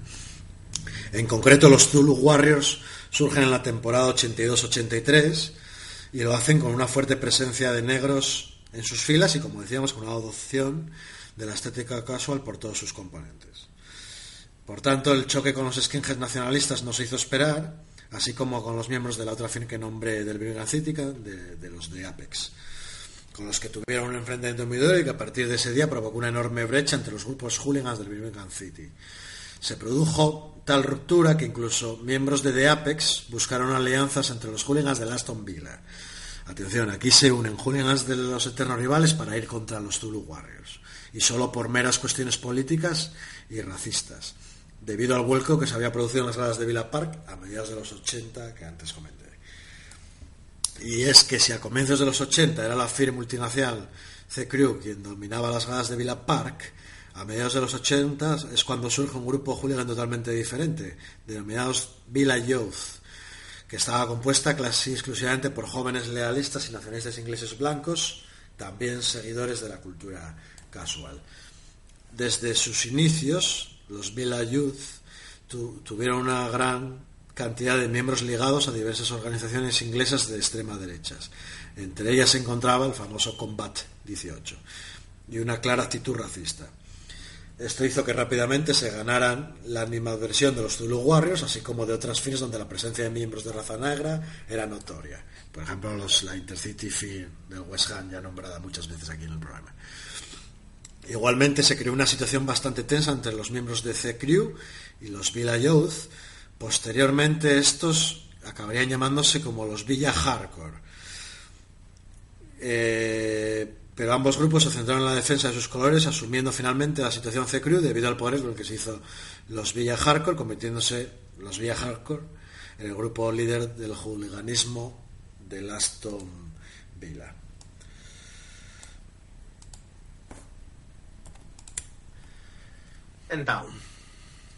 Los Villa Hardcore es por excelencia el hooliganismo lealista en Birmingham. Lealistas. Y los Villa Hardcore estuvo liderado desde sus inicios por Stephen Fowler, un conocido miembro de la extrema derecha inglesa que en la fecha de la fundación del grupo estaba vinculado al National Front, que también has, hemos hablado muchas veces de, de este partido, ¿no?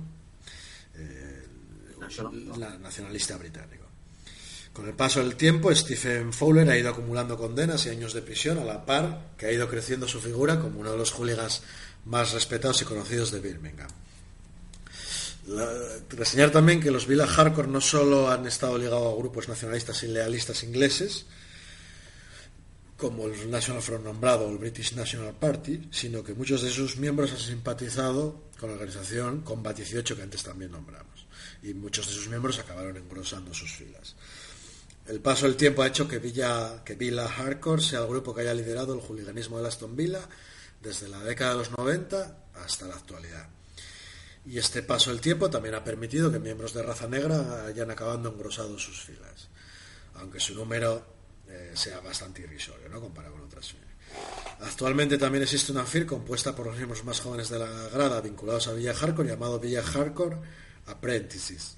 Igualmente, algunos de los miembros de Villa Hardcore están vinculados a la organización English Defence League, por lo tanto siguen con su trayectoria lealista y nacionalista británica.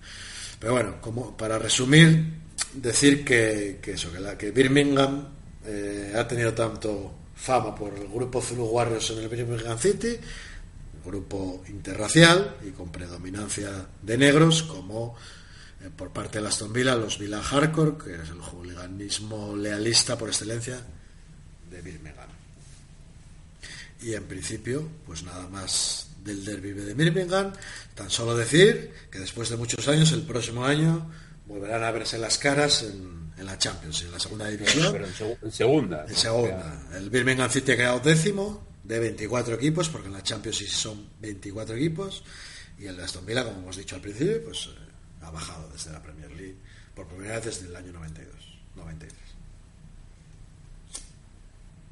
Y nada más. No sé si tardaré en volver por las Islas Británicas, ¿eh? Hombre, ya te va quedando menos donde ya rascar, ¿eh? Efectivamente, efectivamente. Bueno, todavía, todavía quedan derbis, ¿eh? Como no. Y cuanto más, y quizás más desconocidos, que dejaré para más adelante. Pero bueno, quizás quiera volver un poco por España, que no solo tatré el derbi sevillano, y vamos a intentar sacar aquí algún derbi español también, para más adelante. Ahí te lo di. Y nada más, algo que comentar sobre este derbi. Hombre, si te digo la verdad, yo lo que te decía antes, a mí me parecía que tuvo la hegemonía cuando nos, para nosotros vivíamos el fútbol, la hegemonía era el Aston Villa, que aparecía siempre con el Sheffield Wednesday, con el Nottingham, con el... Todos estos equipos que yo me acuerdo, con el Newcastle, con el Norwich, Southampton y todos ellos. Pero el Birmingham apareció, como tú dices, los primeros años de los... hasta el dos mil seis, dos mil siete, anduvo por ahí. Y es cuando yo desconecté totalmente de eso. Y pasé de, de, de todo ese fútbol inglés. Y ahora se volvieron para abajo, ¿no? Pero en sí, es el que más tengo en mi memoria, es el Aston Villa. El que mejor recuerdo. Y más simpatía tengo por esa razón. Que en sí... no le tengo tampoco tanta, ¿eh? Pero bueno. No, yo recuerdo también, que a mí siempre me cae. Les tengo simpatía al Vila, porque fue uno de los primeros a los que vi jugar por ahí fuera, ¿no? Me acuerdo de, ver, de verlos con un partido contra el Deportivo, creo que la UEFA hace mil años. Sí, y me moló mucho la camiseta que llevaban. Además de aquella, llevaban un diseño retro en plan años treinta. Ahí lo tiene. La camiseta era, era con, con cordones por el cuello, ¿acordáis vos? Era una preciosidad. Y era el que me molaba. Igual que otro de los equipos que más me gusta ingleses es el Newcastle. Porque fue uno de los primeros que vi cuando en la dos, creo que era, no, no sé dónde, ponían la liga inglesa y, ¿no? y, y este año, pues, pues o sea, año completo de Inglaterra, porque los dos fueron directos para segunda. O sea, Newcastle se le tiene más cariño por el sí, yo me acuerdo las imágenes del estadio cuando a veces emitían así con una cámara. Además el Newcastle es uno de esos equipos malditos de que pasan todas las edades que les pueda pasar un equipo, pasan al Newcastle siempre, es una cosa... Un equipo, no, un equipo un poco maldito, cierto. Sí, un equipo afuciado, el Prove. Yo tengo... broma, el Birmingham también me... no tengo nada contra ellos. No. Y, y tampoco una simpatía especialísima por la Aston Villa, más allá de que me parecía muy guapa la camiseta. Años después vi que el West Ham la llevaba igual y dije, pues mira, estos también me son simpáticos. Y el Barley, Barley en Aston Villa y Barley también. West Ham. Yo me pasa un poco lo mismo, ¿eh? A mí me caen bien los dos, no excesivamente bien ninguno, pero... quizás un poquito más el Aston Villa, quizás porque lo he visto más jugar, no por otro motivo. Y si ahora el Birmingham, los colores, decías Jorge, que tenían, como eran azul... Viste como lo vieron, exactamente como lo vieron. Como el Everton, vamos, en Inglaterra. Que son lealistas. Lealistas, en unos en los orígenes... vestían de... No hubo una época que vistieron de rayas azul y blancos, el Birmingham también. Yo no lo recuerdo, yo siempre lo recuerdo vestiendo como el Leicester, como quizás fue alguna Everton. Camiseta reserva, alguna cosa así, bueno, entonces... Bueno, pues nada, hoy le habíamos encargado la canción a Juanchi, que se hizo el golonguis, pero nos comunicó en el Amigú, como dijisteis vosotros, que no encontró ninguna. Es que lo que iba a buscar algo de pero de fútbol en otro idioma así raro, pero digo, uy, me voy a meter. Quería buscar en moldavo, va en serio, pero digo yo, o sea, en rumano, pero que yo sepa. O sea, que voy a poner no.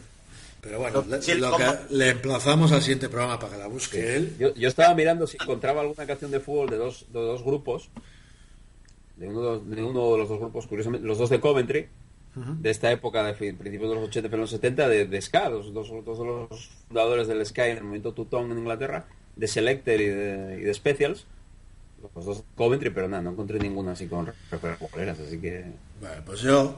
Uh, como soy un friki de este país, pues por si acaso siempre tengo en el baúl de los recuerdos alguna canción que sacar, y aunque no pegue mucho con los tres temas que hemos tocado hoy, vamos a sacar, poner sobre la mesa un grupo que se llama Classe Criminale, que son de la ciudad de Savona, la Liguria, una ciudad cercana a Génova, y que, y que pues, lo veréis por el sonido de, de, de su canción. Eh, son muy ochenteros. De hecho, su andadura empezó en el ochenta y cinco, aunque han ido tocando también en los noventa y en los dos mil. Y bueno, es una mezcla de música hoy, pan rock, ska y reggae. Y la canción, pues lo dice todo, se llama Gol. Con lo Gol. cual. Pues... Esperad una cosa, voy a decir una cosa, Jorge, antes, relacionado con el Génova y demás. ¿A que no sabéis quién entrenó eh, a la selección moldava de fútbol? A la selección nacional. Igor Dobrovolsky. Ah, Dobrovolsky. En el Génova. Y después uno que militó aquí muy cerca donde estoy yo.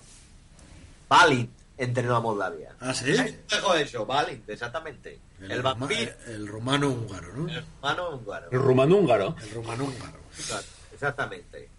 Bueno, señores. Pues nada, os dejamos con la canción Goal de Clase Criminale y os emplazamos al próximo programa. La próxima, que ya será la, la recopilación del, de la temporada. Efectivamente. Pues nada más, muchas gracias y hasta la próxima. Chao, chao. Agur. Bueno, ¿cuánto duró?